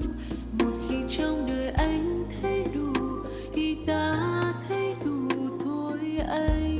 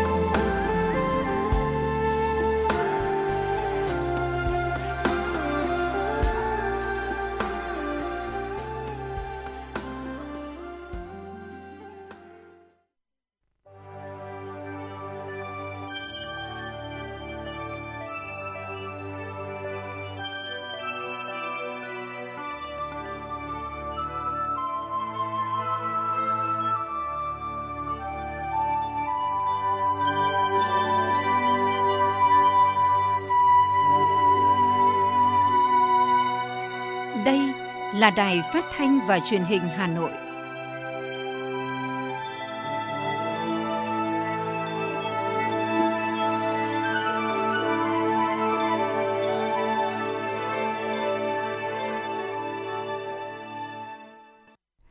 Quý vị và các bạn thân mến, bây giờ là mười bảy giờ ngày sáu tháng mười một năm hai nghìn không trăm hai mươi mốt. Chương trình Chuyển động Hà Nội chiều của chúng tôi đang được phát trực tiếp trên tần số ép em chín mươi sáu mê ga héc của Đài Phát thanh và Truyền hình Hà Nội. Chương trình cũng đang được phát trực tuyến trên trang web hanoitv chấm vn. Mở đầu chương trình ngày hôm nay, chúng tôi xin được chuyển đến cho quý vị và các bạn những tin tức đáng quan tâm.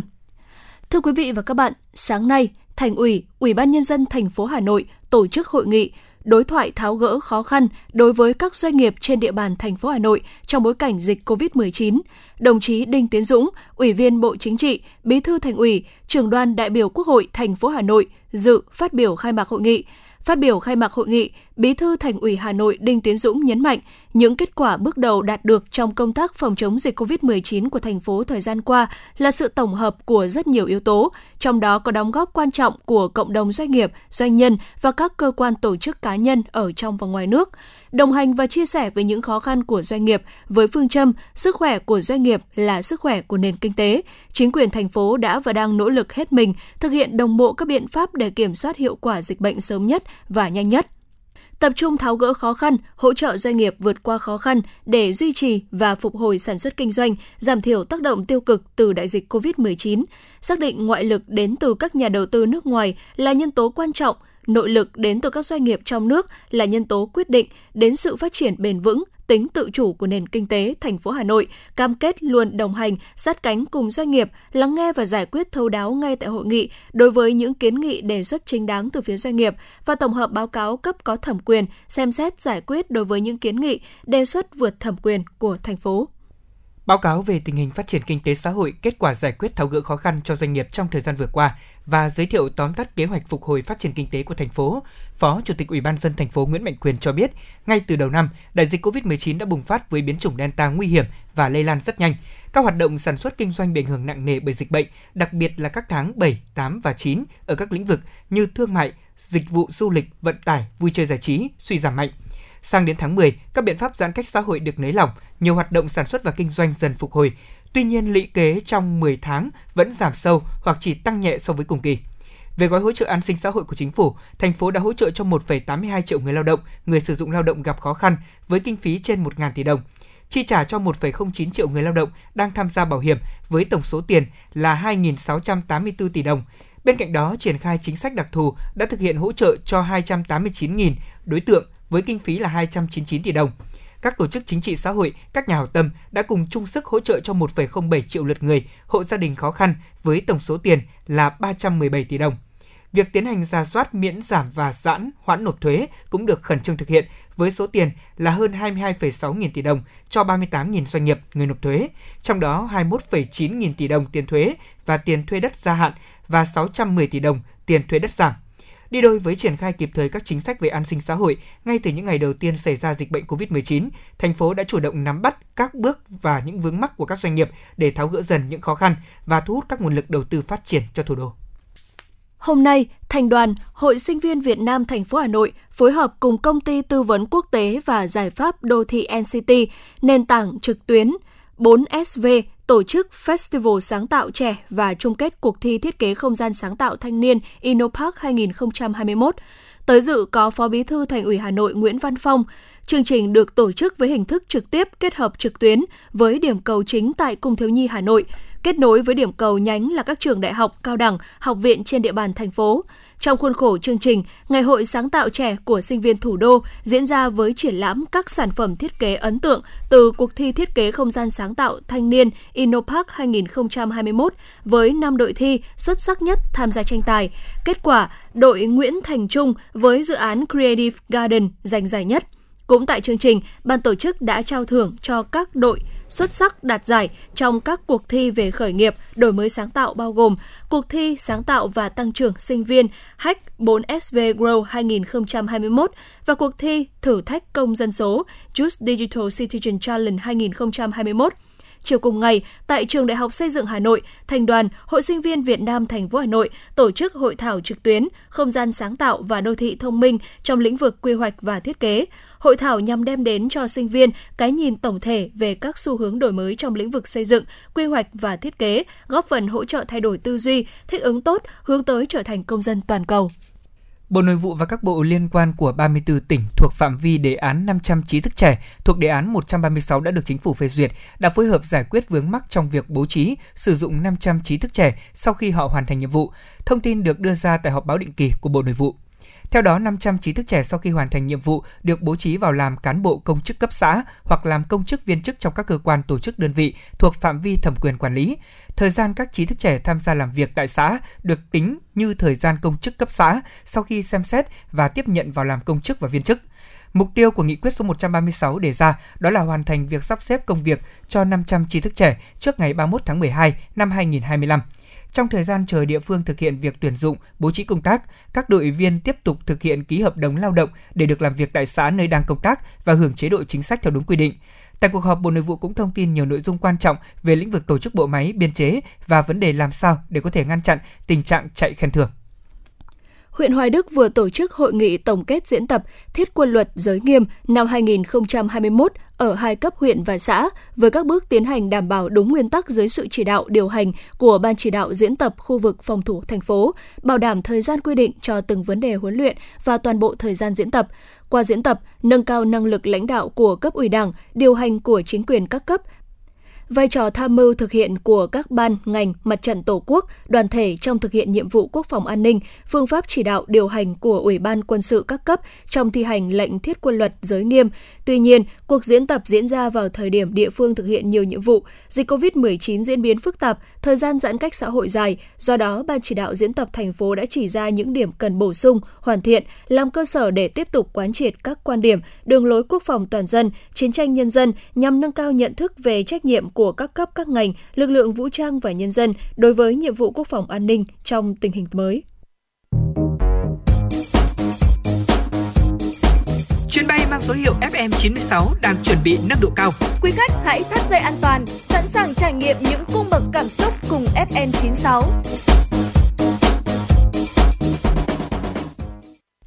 Thưa quý vị, cùng quay trở lại với chương trình Chuyển động Hà Nội chiều nay với những thông tin mà chúng tôi vừa cập nhật. Chiều ngày hôm qua, chương trình Phát triển Liên Hợp Quốc U N D P và Tổng cục Biển và Hải đảo Việt Nam đã tổ chức hội thảo tham vấn về báo cáo kinh tế biển xanh Việt Nam. Thông qua việc đánh giá đóng góp của các ngành kinh tế chính của nền kinh tế đại dương, báo cáo này chỉ ra các tiềm năng của nền kinh tế biển Việt Nam hướng đến phát triển bền vững. Tại hội thảo, nhóm chuyên gia đã trình bày tóm tắt kết quả nghiên cứu chuyên đề cho sáu ngành kinh tế biển gồm năng lượng tái tạo, dầu khí, thủy sản, giao thông biển, du lịch, môi trường, bao gồm đánh giá về hiện trạng, thách thức, cơ hội, kịch bản phát triển xanh và các mối liên quan tới các mục tiêu phát triển bền vững. Một số những kịch bản trong tương lai đến năm hai không ba không cũng đã được phát triển cho từng lĩnh vực dựa trên các biện pháp can thiệp, các khuyến nghị và đề xuất. Các kịch bản bao gồm kịch bản kinh doanh như bình thường và kịch bản phát triển bền vững phù hợp chặt chẽ với khái niệm nền kinh tế xanh. Chương trình Phát triển Liên Hợp Quốc hy vọng báo cáo sẽ góp phần trong việc hoạch định chính sách, xác định ưu tiên, phục hồi xanh để thúc đẩy kinh tế bền vững biển ở Việt Nam. Sở Tài nguyên và Môi trường Hà Nội ban hành công văn số tám hai chín lăm về thực hiện kế hoạch số một trăm bảy mươi hai ngày hai mươi hai tháng bảy năm hai nghìn không trăm hai mươi mốt của Ủy ban Nhân dân thành phố về việc thí điểm đo kiểm khí thải xe mô tô, xe gắn máy cũ đang lưu hành trên địa bàn thành phố, làm cơ sở nghiên cứu, đề xuất các giải pháp cải thiện chất lượng không khí. Chương trình bao gồm bốn hoạt động: đo kiểm khí thải, thí điểm tiếp nhận xe mô tô, xe gắn máy cũ mà người dân thải bỏ và hỗ trợ chuyển đổi sang xe máy mới, khảo sát ý kiến người dân về tác động của chính sách kiểm soát khí thải xe máy để cộng đồng dân cư hiểu được ý nghĩa và tham gia các hoạt động của chương trình. Sở Tài nguyên và Môi trường Hà Nội sẽ cung cấp thông tin để các đơn vị chủ động triển khai công tác tuyên truyền, vận động cán bộ, người dân tham gia. Theo đó, từ ngày mười hai tháng mười một đến ngày ba mươi tháng mười một năm hai nghìn không trăm hai mươi mốt, khi tham gia chương trình, người dân sẽ được kiểm tra miễn phí khí thải xe máy khi chủ động mang xe thuộc năm hãng Honda, Yamaha, Suzuki, Piaggio, Sim và đến tám điểm kiểm định hiện có tại các quận Hoàn Kiếm, Hai Bà Trưng, Đống Đa, Cầu Giấy, Thanh Xuân và Hà Đông. Đối với xe máy từ năm năm trở lên, đăng ký trước năm hai nghìn không trăm mười bảy, chủ phương tiện được tặng dầu nhớt. Trường hợp xe không đạt chuẩn khí thải sẽ được hỗ trợ một phần chi phí bảo dưỡng tối đa không quá hai trăm nghìn đồng trên một xe để sửa chữa các bộ phận liên quan đến khí thải. Đối với xe máy đăng ký lần đầu trước năm hai nghìn không trăm lẻ hai thuộc năm hãng xe trên có nhu cầu chuyển đổi sang xe máy mới sẽ được tư vấn hướng dẫn. Nếu đáp ứng các điều kiện của chương trình sẽ nhận được mức hỗ trợ tối đa lên đến bốn triệu đồng. Khoản hỗ trợ tùy theo chính sách khuyến mại của từng hãng xe và giảm giá trực tiếp trên giá xe mới. Cục Hàng không Việt Nam vừa kiến nghị Bộ Giao thông Vận tải tăng tần suất ba đường bay trục và khai thác bình thường từ tháng mười hai năm hai nghìn không trăm hai mươi mốt. Tại văn bản báo cáo, Bộ Giao thông Vận tải đánh giá việc thực hiện quy định tạm thời và kế hoạch tiếp tục tổ chức khai thác các đường bay nội địa chở khách thường lệ.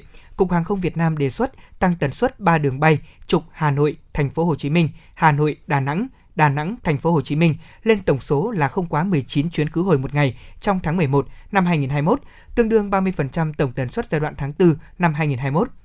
Dự kiến thì Vietnam Airlines khai thác sáu chuyến một ngày, Vietjet Air sáu chuyến một ngày, Bamboo Airways ba chuyến một ngày, Pacific Airlines ba chuyến một ngày, Viettravel Airlines một chuyến một ngày. Với các đường bay khác thì Cục Hàng không Việt Nam đề nghị tăng tần suất lên chín chuyến một ngày. Đáng chú ý, cơ quan này đề nghị khai thác bình thường từ tháng mười hai năm nay.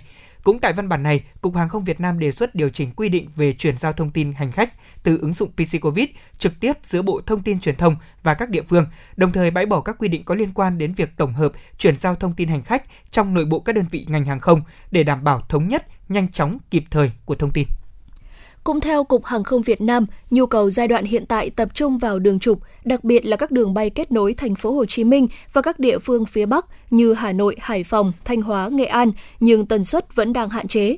Ngoài ra, do quy định hiện tại mới áp dụng đến ngày ba mươi tháng mười một năm hai nghìn không trăm hai mươi mốt, nên các hãng hàng không khó khăn trong việc lập kế hoạch khai thác trong lịch bay mùa đông hai nghìn không trăm hai mươi mốt đến hai nghìn không trăm hai mươi hai, đặc biệt là kế hoạch bay Tết Nguyên đán Nhâm Dần hai nghìn không trăm hai mươi hai.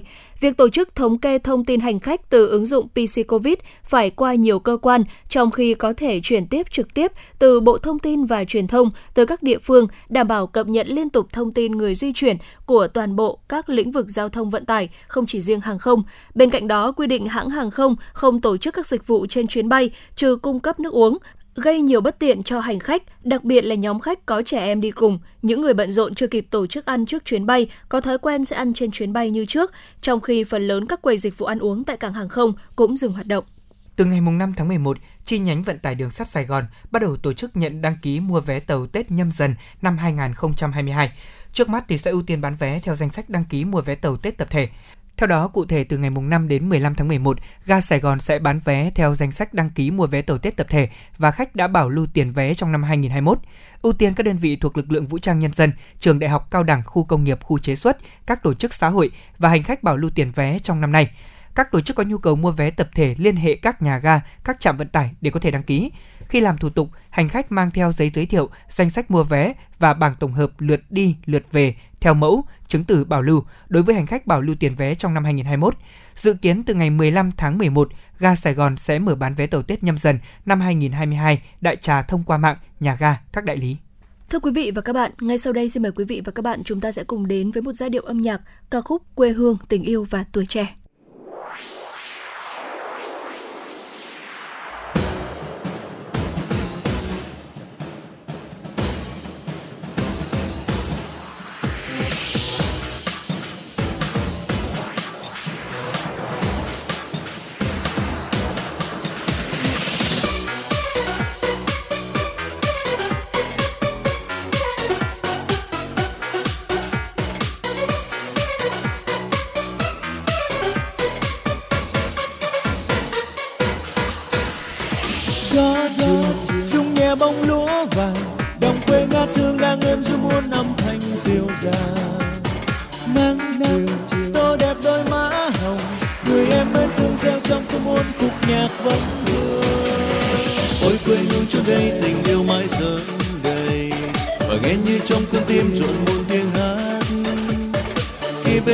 Trong đàn em bé vui đùa cùng hàng dừa ngập ngừng yên mình soi bão với bạn đang sát nơi cuối trời.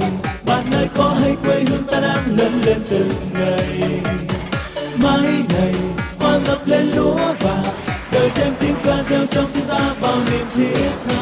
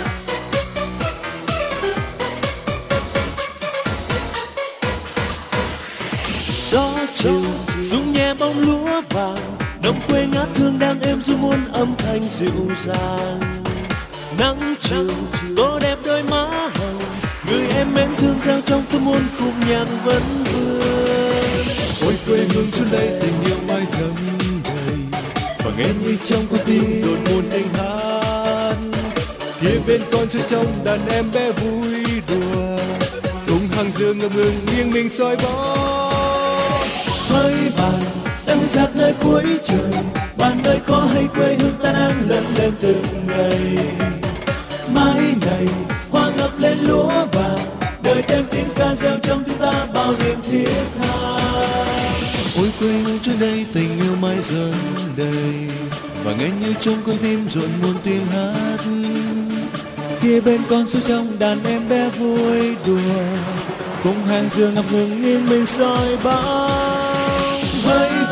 đang sát nơi cuối trời, bạn ơi có hay quê hương ta đang lớn lên từng ngày, mãi này hoa ngập lên lúa vàng, đời thêm tiếng ca reo trong tim ta bao niềm thiết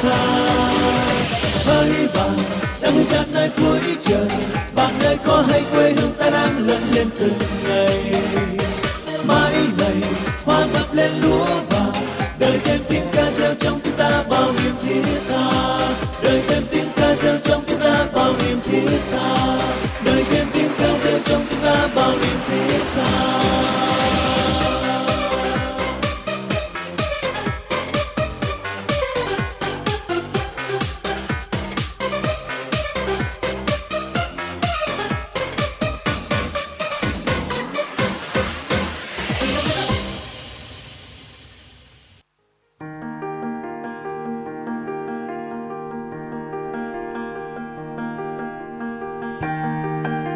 Và các bạn đang theo dõi kênh ép em chín sáu MHz của Đài Phát thanh Truyền hình Hà Nội. Hãy giữ sóng và tương tác với chúng tôi theo số điện thoại không hai bốn ba bảy bảy ba sáu sáu tám tám. ép em chín sáu đồng hành trên mọi nẻo đường. đường.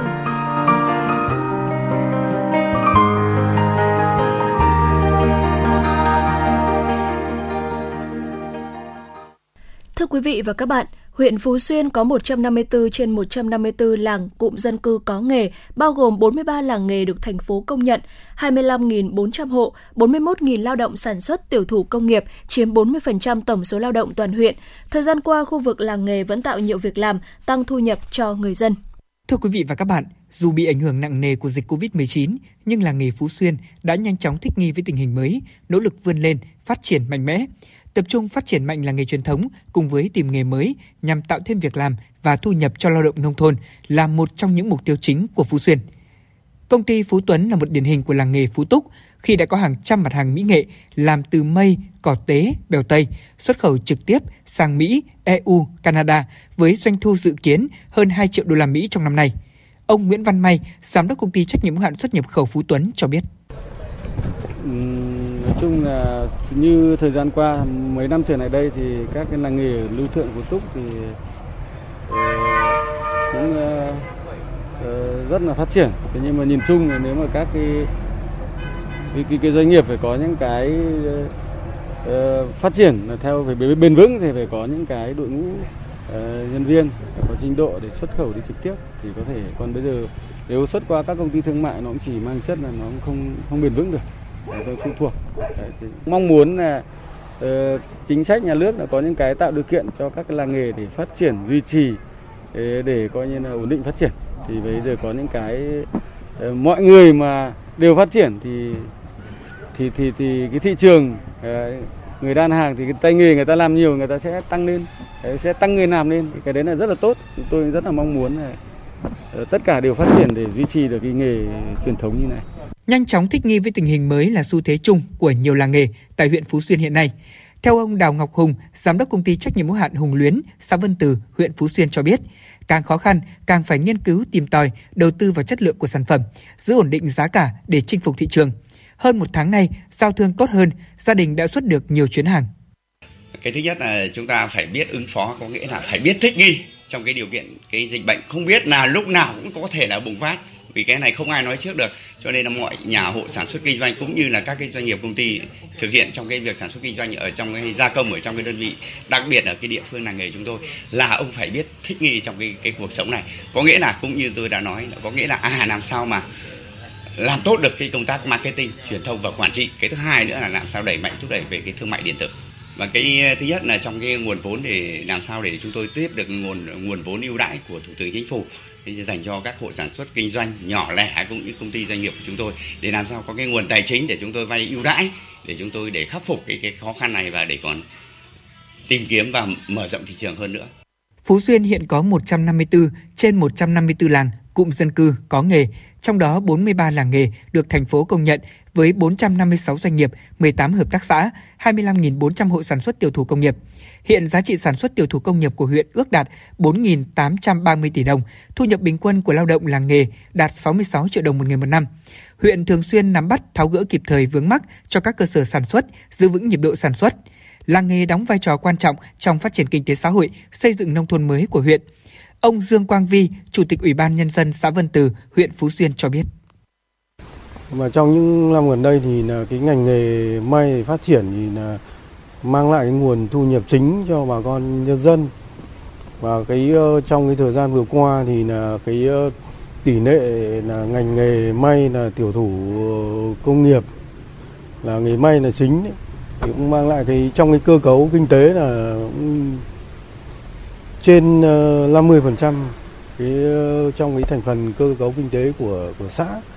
Thì cái cái tiềm năng này là của xã thì cũng đang cũng có cái định hướng để làm sao mà khơi dậy và phát triển và duy trì cái cái nghề may mà mang tính chất nó bền vững về sau này, nó đem lại cái thu nhập và thay đổi cái bộ mặt của bà con trong xã trong những năm vừa qua.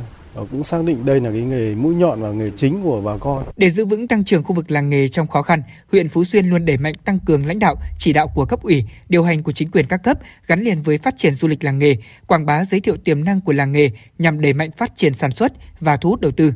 Chương trình của huyện ủy được chính quyền các ngành, các xã cụ thể hóa bằng kế hoạch, chương trình, dự án với lộ trình và biện pháp phù hợp. Thực tế phát triển làng nghề đòi hỏi sự tập trung đầu tư cho hệ thống kết cấu hạ tầng theo hướng đồng bộ, nhất là hạ tầng về điện, đường, mặt bằng sản xuất, môi trường đầu tư, đổi mới công nghệ.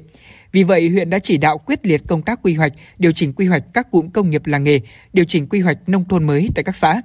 Đặc biệt, Phú Xuyên luôn lấy con người làm trung tâm trong mọi sự phát triển, qua đó đẩy mạnh tuyên truyền vận động, giáo dục ý chí, khát vọng làm giàu, ý thức chấp hành pháp luật trong nhân dân, nâng cao ý thức niềm tự hào của người dân đối với nghề truyền thống, trách nhiệm cộng đồng của mỗi người dân đối với sự phát triển của địa phương và xã hội. Ông Nguyễn Trọng Vĩnh, Phó Chủ tịch Ủy ban Nhân dân huyện Phú Xuyên cho biết. Đối với cái việc phát triển trong thời gian tới, thì huyện ủy đã có nghị quyết chỉ đạo Ủy ban Nhân dân huyện và Ủy ban Nhân dân huyện cũng đã xây dựng cái kế hoạch là duy trì và phát triển làng nghề trong cái tình hình mới cùng với cả ứng phòng chống dịch. Thì cái nội dung thứ nhất là triển khai thì tiếp tục là tập trung chỉ đạo sản xuất cũng như là mở rộng các cái cụm điểm công nghiệp làng nghề trên địa bàn của huyện. Cái thứ hai là tiếp tục mở rộng cái trang điện tử của huyện để quảng bá cũng như là giao lưu các sản phẩm và giao lưu thương mại các cái sản phẩm của làng nghề thông qua các cái trang điện tử của huyện. Và cái thứ ba là huyện tiếp tục rà soát các sản phẩm của làng nghề để đăng ký nhãn hiệu, thương hiệu và đăng ký chất lượng và tham gia cái chương trình ô cốp của cái thời gian cuối năm hai nghìn không trăm hai mươi mốt để vừa quảng bá các cái sản phẩm làng nghề, vừa khẳng định chất lượng của các cái sản phẩm làng nghề và để thúc đẩy sản phẩm làng nghề trong thời gian tới. Thời gian tới, Phú Xuyên tiếp tục chỉ đạo đẩy nhanh tiến độ xây dựng hạ tầng bốn cụm công nghiệp đã được thành lập để sớm đưa vào hoạt động, tiếp tục bổ sung quy hoạch mười tám cụm công nghiệp, kêu gọi các doanh nghiệp đầu tư hạ tầng xây dựng cụm công nghiệp. Huyện phấn đấu đến năm hai nghìn không trăm hai mươi lăm thành lập mới bốn cụm công nghiệp làng nghề, có hai mươi chín cụm công nghiệp được triển khai và quy hoạch với diện tích mặt bằng tám trăm ba mươi sáu phẩy tám mươi bảy ha. Bên cạnh đó, huyện tiếp tục đầu tư nâng cấp hệ thống lưới điện, hệ thống chiếu sáng, hệ thống giao thông gắn với xây dựng nông thôn mới nâng cao, đáp ứng yêu cầu sản xuất, phấn đấu xây dựng hạ tầng sáu đến mười làng nghề phục vụ du lịch, hình thành tuyến du lịch đi qua các làng nghề, điểm tâm linh, địa chỉ đỏ tại các xã Phú Túc, Phượng Dực, Sơn Hà, Tân Dân, Chuyên Mỹ, Phú Yên, Vân Từ, Chùa Giáng, bảo tàng chiến sĩ bị địch bắt tù đầy, thêm tám làng nghề được công nhận mới. Có từ mười nhãn hiệu tập thể trở lên được Cục Sở hữu trí tuệ cấp giấy chứng nhận, khoảng hai trăm sản phẩm tiểu thủ công nghiệp làng nghề được đánh giá phân hạng sản phẩm ô cốp, chương trình mỗi xã một sản phẩm đạt từ ba sao trở lên. Quý vị và các bạn đang nghe chương trình Chuyển động Hà Nội chiều, chịu trách nhiệm nội dung Phó Tổng biên tập Nguyễn Tiến Dũng, tổ chức sản xuất Kiều Anh, biên tập Ngọc Ánh, em xê Lê Thông Thu Minh, thư ký Kim Dung cùng kỹ thuật viên Quốc Hoàn thực hiện. Hãy tương tác với chúng tôi để chia sẻ những vấn đề quý vị và các bạn đang quan tâm, những điều cần chia sẻ và cả những mong muốn được tặng một món quà âm nhạc dành cho bạn bè người thân thông qua số điện thoại không hai bốn ba bảy bảy ba sáu sáu tám tám.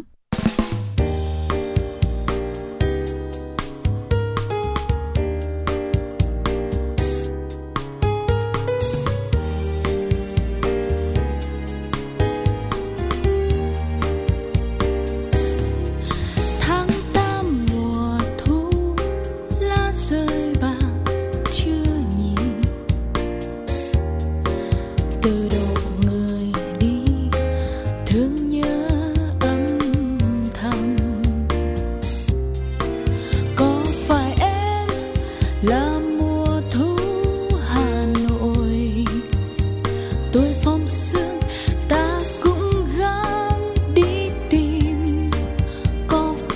em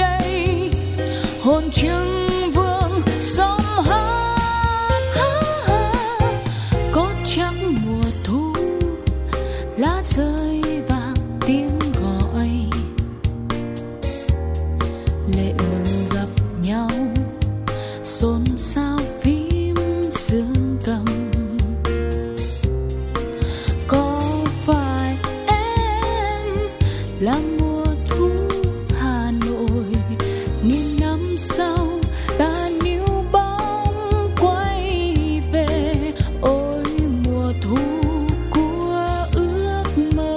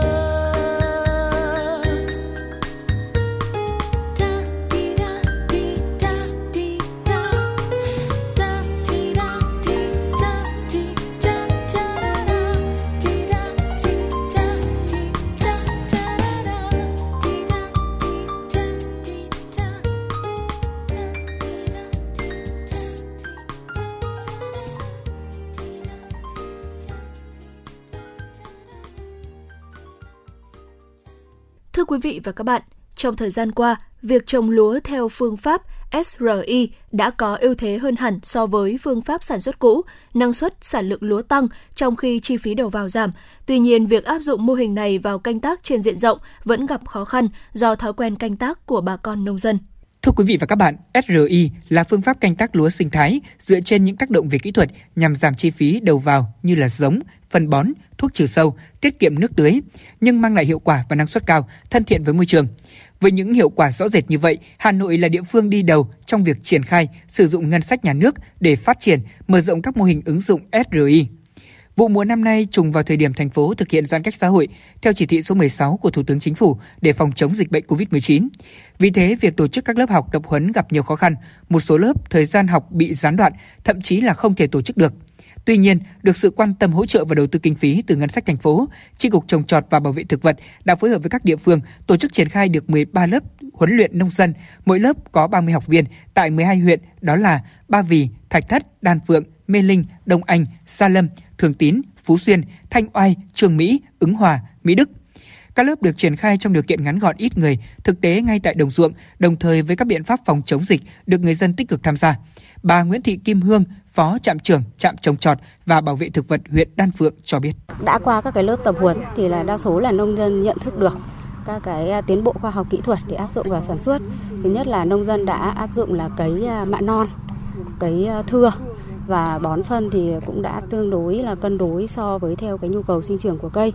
Tuy nhiên về cái ét rờ i mà để áp dụng toàn phần trên toàn bộ các cái diện tích sản xuất lúa thì còn một số cái khó khăn nữa. Thứ nhất là cái việc là hiện nay thì các bạn thấy là với cái điều kiện kinh tế nó phát triển thì cái làm nông nghiệp thì các bác ấy cũng chỉ một phần thôi.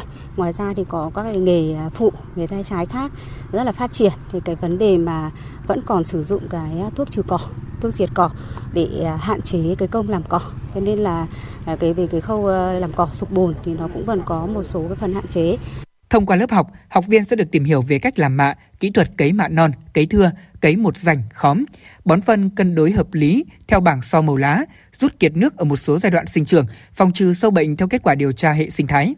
Ông Nguyễn Văn Mịn, trưởng thôn Địch Thượng, xã Phương Đình, huyện Đan Phượng cho biết: vừa qua thì tôi thấy là cái cái cái cái hiệu quả của cái lớp học này nó nhìn thấy. Cái thứ nhất là đỡ giống, cái thứ hai nữa là cái công tác chăm sóc làm cỏ các thứ nó đỡ rất là nhiều. Đấy, thế cho nên là ở ở địa phương là chúng tôi động viên nhân dân, động viên bà con xã viên là tích cực đi họp, để đi học, nhất là cái lớp học về trồng lúa này để nâng cao cái kiến thức về sản xuất nông nghiệp, nâng cao cái sản cái cái cái năng suất của một cái cái cái cái xào lúa lên. Thì trước kia thì chúng tôi là sản xuất thì theo cái truyền thống thì bao giờ cũng thế, cái năng suất này nó kém. Cái thứ hai nữa về cấy thì rất là là, là, là rộng. Đấy, nhưng năm nay thì tôi thấy ngay chỗ ở cái lớp học này thì bà con xã viên trong cái lớp học bà con xã viên đã nhận thức được về cái cái cái khoa học kỹ thuật của các anh các chị giáo viên về truyền đạt cho nhân dân. Đặc biệt, Chi cục Trồng trọt và Bảo vệ thực vật đã triển khai một mô hình ét rờ i áp dụng toàn phần, quy mô năm mươi héc ta cho hai trăm hộ tham gia tại xã Tân Minh, huyện Sóc Sơn bằng giống lúa vê en rờ hai mươi. Mặc dù địa hình, chất đất và hệ thống kênh mương thủy lợi chưa thực sự phù hợp đảm bảo, thế nhưng việc triển khai mô hình tại đây là minh chứng rõ nhất giúp bà con thay đổi nhận thức về phương thức canh tác hiệu quả này. Theo ghi nhận, lúa tại mô hình sinh trưởng tốt, cả vụ mùa không cần sử dụng thuốc bảo vệ thực vật để phòng trừ sâu bệnh. Ông Nguyễn Văn Hà, trạm trưởng trạm trồng trọt và bảo vệ thực vật huyện Sóc Sơn cho biết: việc cái chuyển đổi từ cái mật độ cấy, từ cái số rảnh, rồi từ cái kỹ thuật chăm sóc nó rất nhiều khó khăn. Thì chính vì vậy mà bước đầu khó khăn, như năm đến năm nay thì hai vụ mùa hai nghìn không trăm hai mươi mốt chúng tôi triển khai ở Tân Minh thì nông dân đã được tiếp nhận và nó rất như là, là thuận lợi. Cái thứ hai là về thuận lợi của cái chương trình ét rờ i ở Tân Minh thì uh, khi mà về làm việc cái xã thì được các đồng chí là lãnh đạo xã là ủng hộ rất nhiệt tình. Bà con nông dân đón nhận thì là, là, là rất vui vẻ và và cùng đồng hành với chúng tôi. Thế trong quá trình triển khai thì đương nhiên là bước đầu cũng có một số những cái thuận lợi khó khăn, nhưng mà đấy là những cái khó khăn là như vậy. Cái khó khăn nữa của chúng tôi là đối với nông dân Sóc Sơn thì theo cái tập quán cũ ấy, thì người ta thường hay cấy cấy to, cấy dày. Thế cho nên chính vậy mà để hướng dẫn người ta cấy mạ non, cấy một rảnh, rồi thì cấy thưa thì là rất là khó, nhưng mà trong quá trình triển khai thì được nông dân đã ủng hộ rất, rất nhiệt tình và đến thời điểm này thì đã đã rất là thuận lợi triển khai năm mươi héc ta cho cho của, của huyện Tân Minh. Từ việc đẩy mạnh tập huấn tuyên truyền về các biện pháp phòng trừ dịch hại tổng hợp trong canh tác lúa với biện pháp kỹ thuật của ét rờ i, những năm qua diện tích áp dụng hàng vụ, hàng năm ngày càng tăng. Năm hai nghìn không trăm mười tám, tổng diện tích ứng dụng bảy mươi hai phẩy bốn mươi tư phần trăm, ứng dụng đầy đủ mười hai phẩy năm mươi sáu phần trăm. Năm hai nghìn không trăm mười chín, tổng diện tích ứng dụng là bảy mươi hai phẩy bốn mươi tư phần trăm, ứng dụng đầy đủ là mười hai phẩy mười bảy phần trăm. Năm hai nghìn không trăm hai mươi, tổng diện tích ứng dụng đạt bảy mươi ba phẩy ba mươi hai phần trăm, ứng dụng đầy đủ là mười hai phẩy mười chín phần trăm. Vụ xuân năm nay, năm hai nghìn không trăm hai mươi mốt, tổng diện tích ứng dụng là bảy mươi ba phẩy hai phần trăm, ứng dụng toàn phần là năm phẩy một phần trăm. Vụ mùa năm hai nghìn không trăm hai mươi mốt, tổng diện tích gieo cấy toàn thành phố gần bảy mươi bảy nghìn héc ta, diện tích ứng dụng ét rờ i từng phần khoảng năm mươi hai nghìn héc ta, chiếm gần sáu mươi tám phần trăm, ứng dụng toàn phần khoảng bảy nghìn sáu trăm héc ta, xấp xỉ mười phần trăm. Thực tế cho thấy ét rờ i có nhiều biện pháp kỹ thuật rất mới so với các biện pháp kỹ thuật canh tác truyền thống, nên khi triển khai thực hiện, một số nông dân, cán bộ kỹ thuật, lãnh đạo các địa phương chưa tin tưởng. Giám sát thực hiện thời điểm cấy có vai trò quyết định, thế nhưng diễn ra trong thời gian ngắn và thực hiện ở nhiều nơi. Trong khi đó, lực lượng cán bộ kỹ thuật của chi cục còn mỏng, nhiều xã chưa có lực lượng nòng cốt triển khai tại địa phương. Vì thế, tỷ lệ áp dụng ét rờ i toàn phần chưa cao và khó tăng lên. Bà Đỗ Kim Trung, trưởng phòng bảo vệ thực vật chi cục trồng trọt và bảo vệ thực vật Hà Nội cho biết: thứ nhất là đối với cái diện tích ứng dụng từng phần hiện nay thì đã được nhiều như vậy rồi. Tuy nhiên thì cái diện tích ứng dụng toàn phần thì mới chỉ chiếm trên dưới năm phần trăm. À, thế rồi vẫn còn khoảng trên hai mươi phần trăm diện tích gieo cấy lúa hiện nay là chưa áp dụng cái biện pháp hệ thống thông kênh lúa để tiến. Thì trong thời gian tới chúng tôi cũng sẽ tiếp tục tăng cường cái công tác đào tạo tập huấn, tăng cường mở các cái lớp học đồng ruộng, rồi thì tăng cường mở các cái mô hình để bà con nông dân ở những cái địa phương mà họ chưa tin tưởng với cái hệ thống thông canh lúa cải tiến này, người ta sẽ được thực hành, người ta sẽ được nhìn thấy và được học để tăng cái việc mở rộng ứng dụng. Thế ngoài cái việc mà các cái lớp học đồng ruộng, các cái mô hình thì chúng tôi cũng sẽ tăng cường tuyên truyền qua các cái kênh thông tin, đài báo. Thế rồi tăng cường tuyên truyền qua các cái buổi hội họp của xã phường, của các tổ dân phố, của các đoàn thể. Qua nhiều năm tổ chức thực hiện, hiệu quả của các mô hình ét rờ i so sánh với sản xuất theo tập quán đã ghi nhận được những ưu điểm rõ rệt như lượng giống giảm năm mươi phần trăm, phân bón chủ yếu là phân đạm giảm ba mươi tư phần trăm, ít bị sâu bệnh gây hại hoặc là gây hại ở mức nhẹ hơn nhiều. Thuốc bảo vệ thực vật thường không phải sử dụng hoặc là chỉ sử dụng một lần một vụ, giảm hai lần tưới nước một vụ, tương đương giảm ba mươi phần trăm chi phí tưới nước. Trong khi đó, năng suất cao hơn từ bốn đến sáu tạ một hectare, tương đương tăng bảy đến mười phần trăm. Hiệu quả kinh tế với những diện tích ứng dụng toàn phần cao hơn từ sáu đến tám triệu đồng trên một hectare, tương đương tăng ba mươi đến bốn mươi phần trăm. Ứng dụng từng phần cao hơn từ hai phẩy năm đến ba phẩy năm triệu đồng một hectare. Vì thế, cần đẩy mạnh tuyên truyền, kinh phí hỗ trợ để nâng cao hơn nữa tỷ lệ áp dụng ét rờ i trong thời gian tới.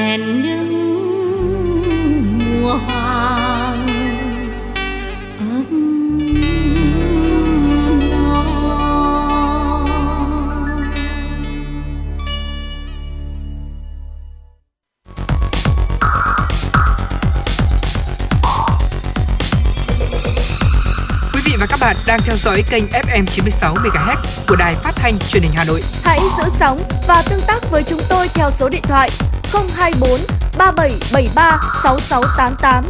ép em chín sáu đồng hành trên mọi nẻo đường. đường. Vâng, thưa quý vị, cùng tiếp tục chương trình Chuyển động Hà Nội chiều nay là những thông tin mà chúng tôi vừa cập nhật. SEA Games ba mươi mốt khai mạc vào ngày mười hai tháng năm năm hai nghìn không trăm hai mươi hai, bế mạc vào ngày hai mươi ba tháng năm năm hai nghìn không trăm hai mươi hai. Các môn bóng đá và một số môn thể thao sẽ thi đấu từ trước khai mạc khoảng một tuần. Theo đó, cuộc họp được chủ trì bởi Phó Thủ tướng Vũ Đức Đam. Sau khi nghe báo cáo từ các bên liên quan, Phó Thủ tướng Vũ Đức Đam đã thông qua đề xuất tổ chức SEA Games từ ngày mười hai đến hai mươi ba tháng năm năm hai nghìn không trăm hai mươi hai. Ngoài ra, Chính phủ giao cho Ủy ban Nhân dân thành phố Hà Nội sẽ chủ trì phối hợp cùng với Bộ Văn hóa, Thể thao và Du lịch cùng các bên liên quan để đưa ra phương án tổ chức lễ khai mạc. Cùng với đó, Bộ Văn hóa, Thể thao và Du lịch sẽ phối hợp với Bộ Y tế để đưa ra phương án tổ chức SEA Games ba mươi mốt phù hợp, an toàn, bảo đảm yêu cầu phòng chống dịch bệnh covid mười chín. Được biết, thời điểm tổ chức SEA Games ba mươi mốt, các quốc gia Đông Nam Á có thể đã được tiêm vaccine phòng covid mười chín khoảng bảy mươi đến tám mươi phần trăm dân số. Ngoài ra, cũng theo thông tin từ Tổng cục Thể dục Thể thao cho biết, thời điểm diễn ra SEA Games ba mươi mốt không trùng với các đại hội lớn trong năm hai nghìn không trăm hai mươi hai như là Thế vận hội Olympic mùa đông tháng hai năm hai nghìn không trăm hai mươi hai, Đại hội Thể thao Võ thuật và Trong nhà châu Á tháng ba năm hai nghìn không trăm hai mươi hai, Đại hội Thể thao Khối Thịnh vượng Chung tháng bảy năm hai nghìn không trăm hai mươi hai, a sê an tháng chín năm hai nghìn không trăm hai mươi hai.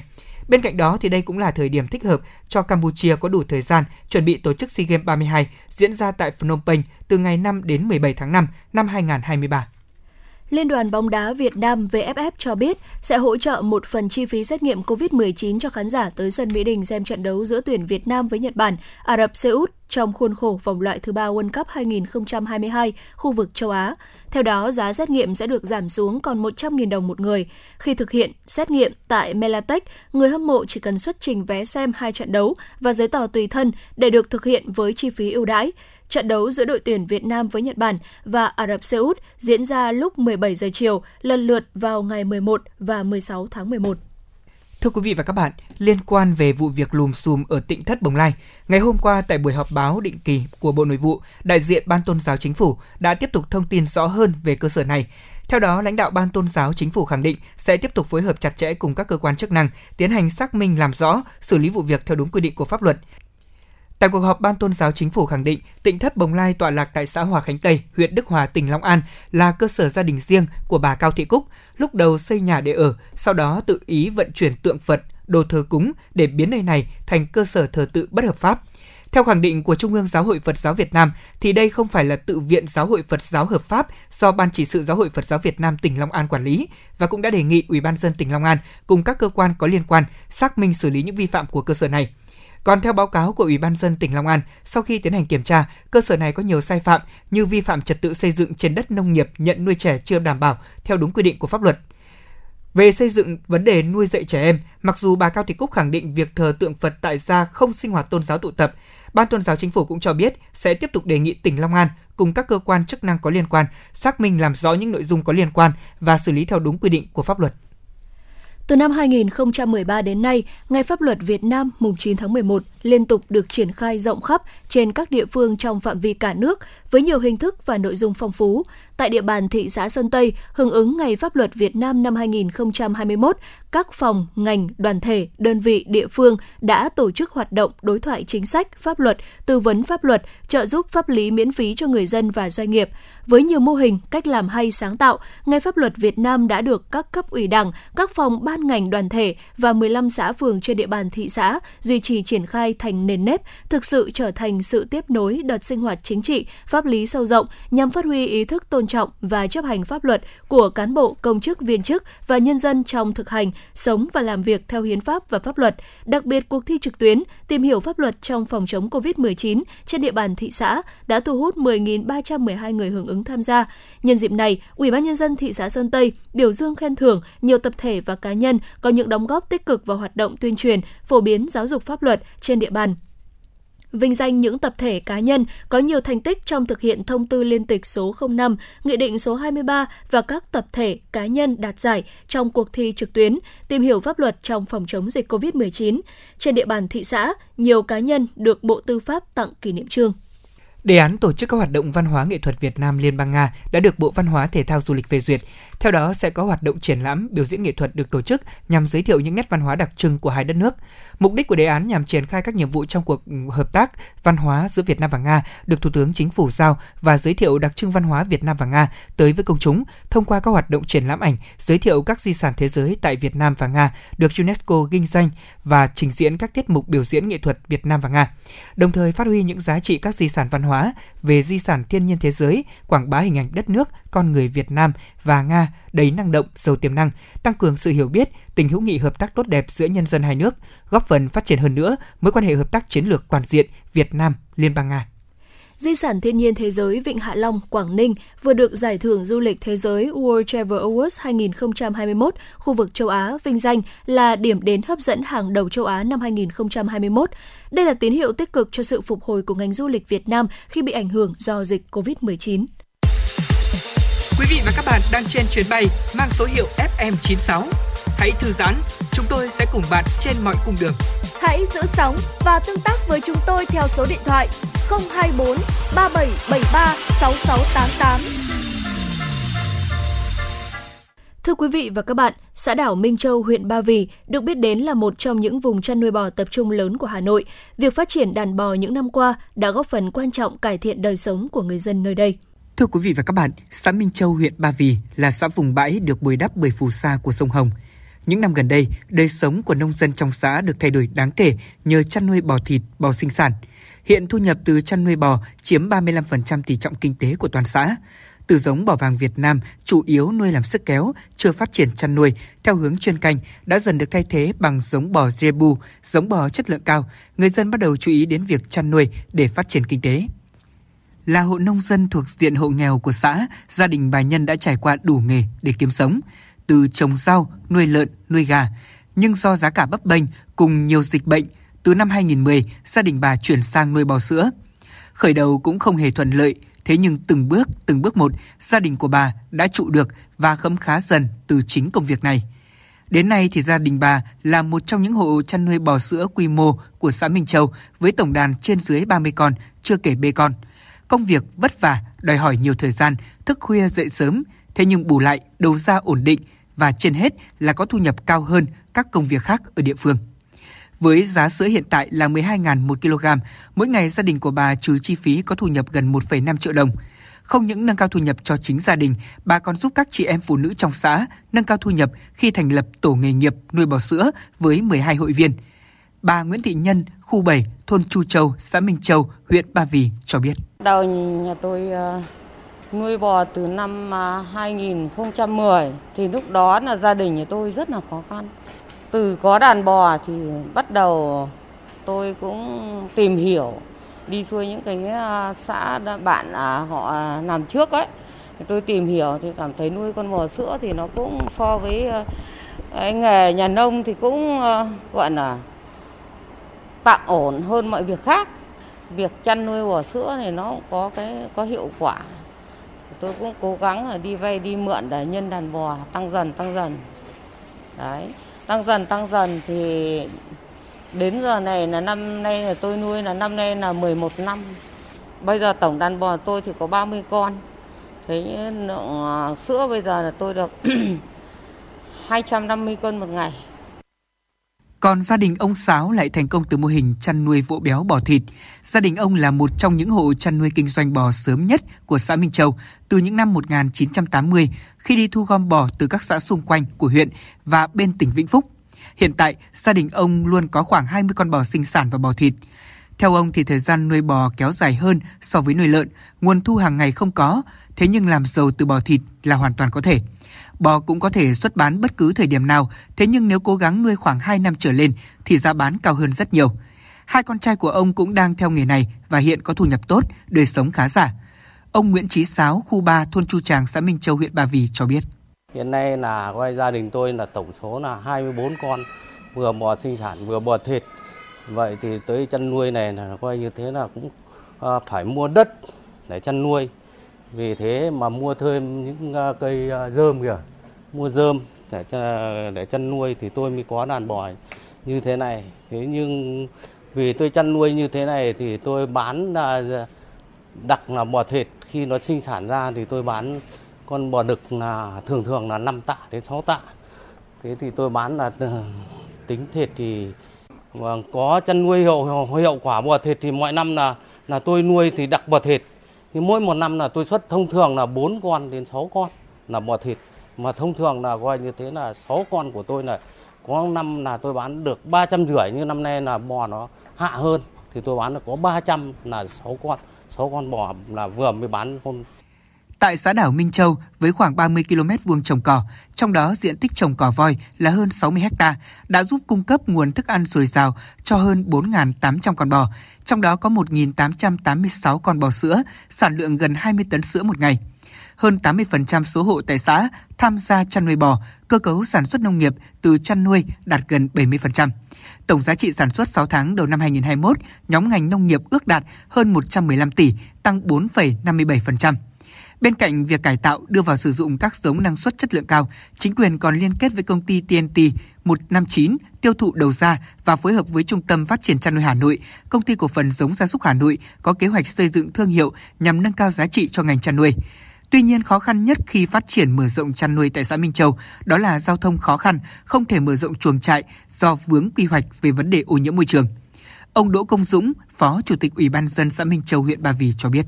Các hộ ở đây thì bây giờ khoảng tám mươi phần trăm hộ dân ở trong xã Minh Châu là chăn nuôi bò, và bốn mươi phần trăm là chăn nuôi bò sữa và bốn mươi phần trăm chăn nuôi bò sinh sản cùng với bò thịt. Về hiệu quả kinh tế ở đây thì qua sự lựa chọn thì chăn nuôi bò vẫn là một cái uh, kênh mà vẫn là bà con chọn về cái chăn nuôi bò, là thu nhập nó ổn định, mặc dù nó, nó không được thật cao nhưng mà nó vẫn là ổn định nhất trong chăn nuôi cho bà con dân ở đây và vẫn là thu nhập chính của bà con đây.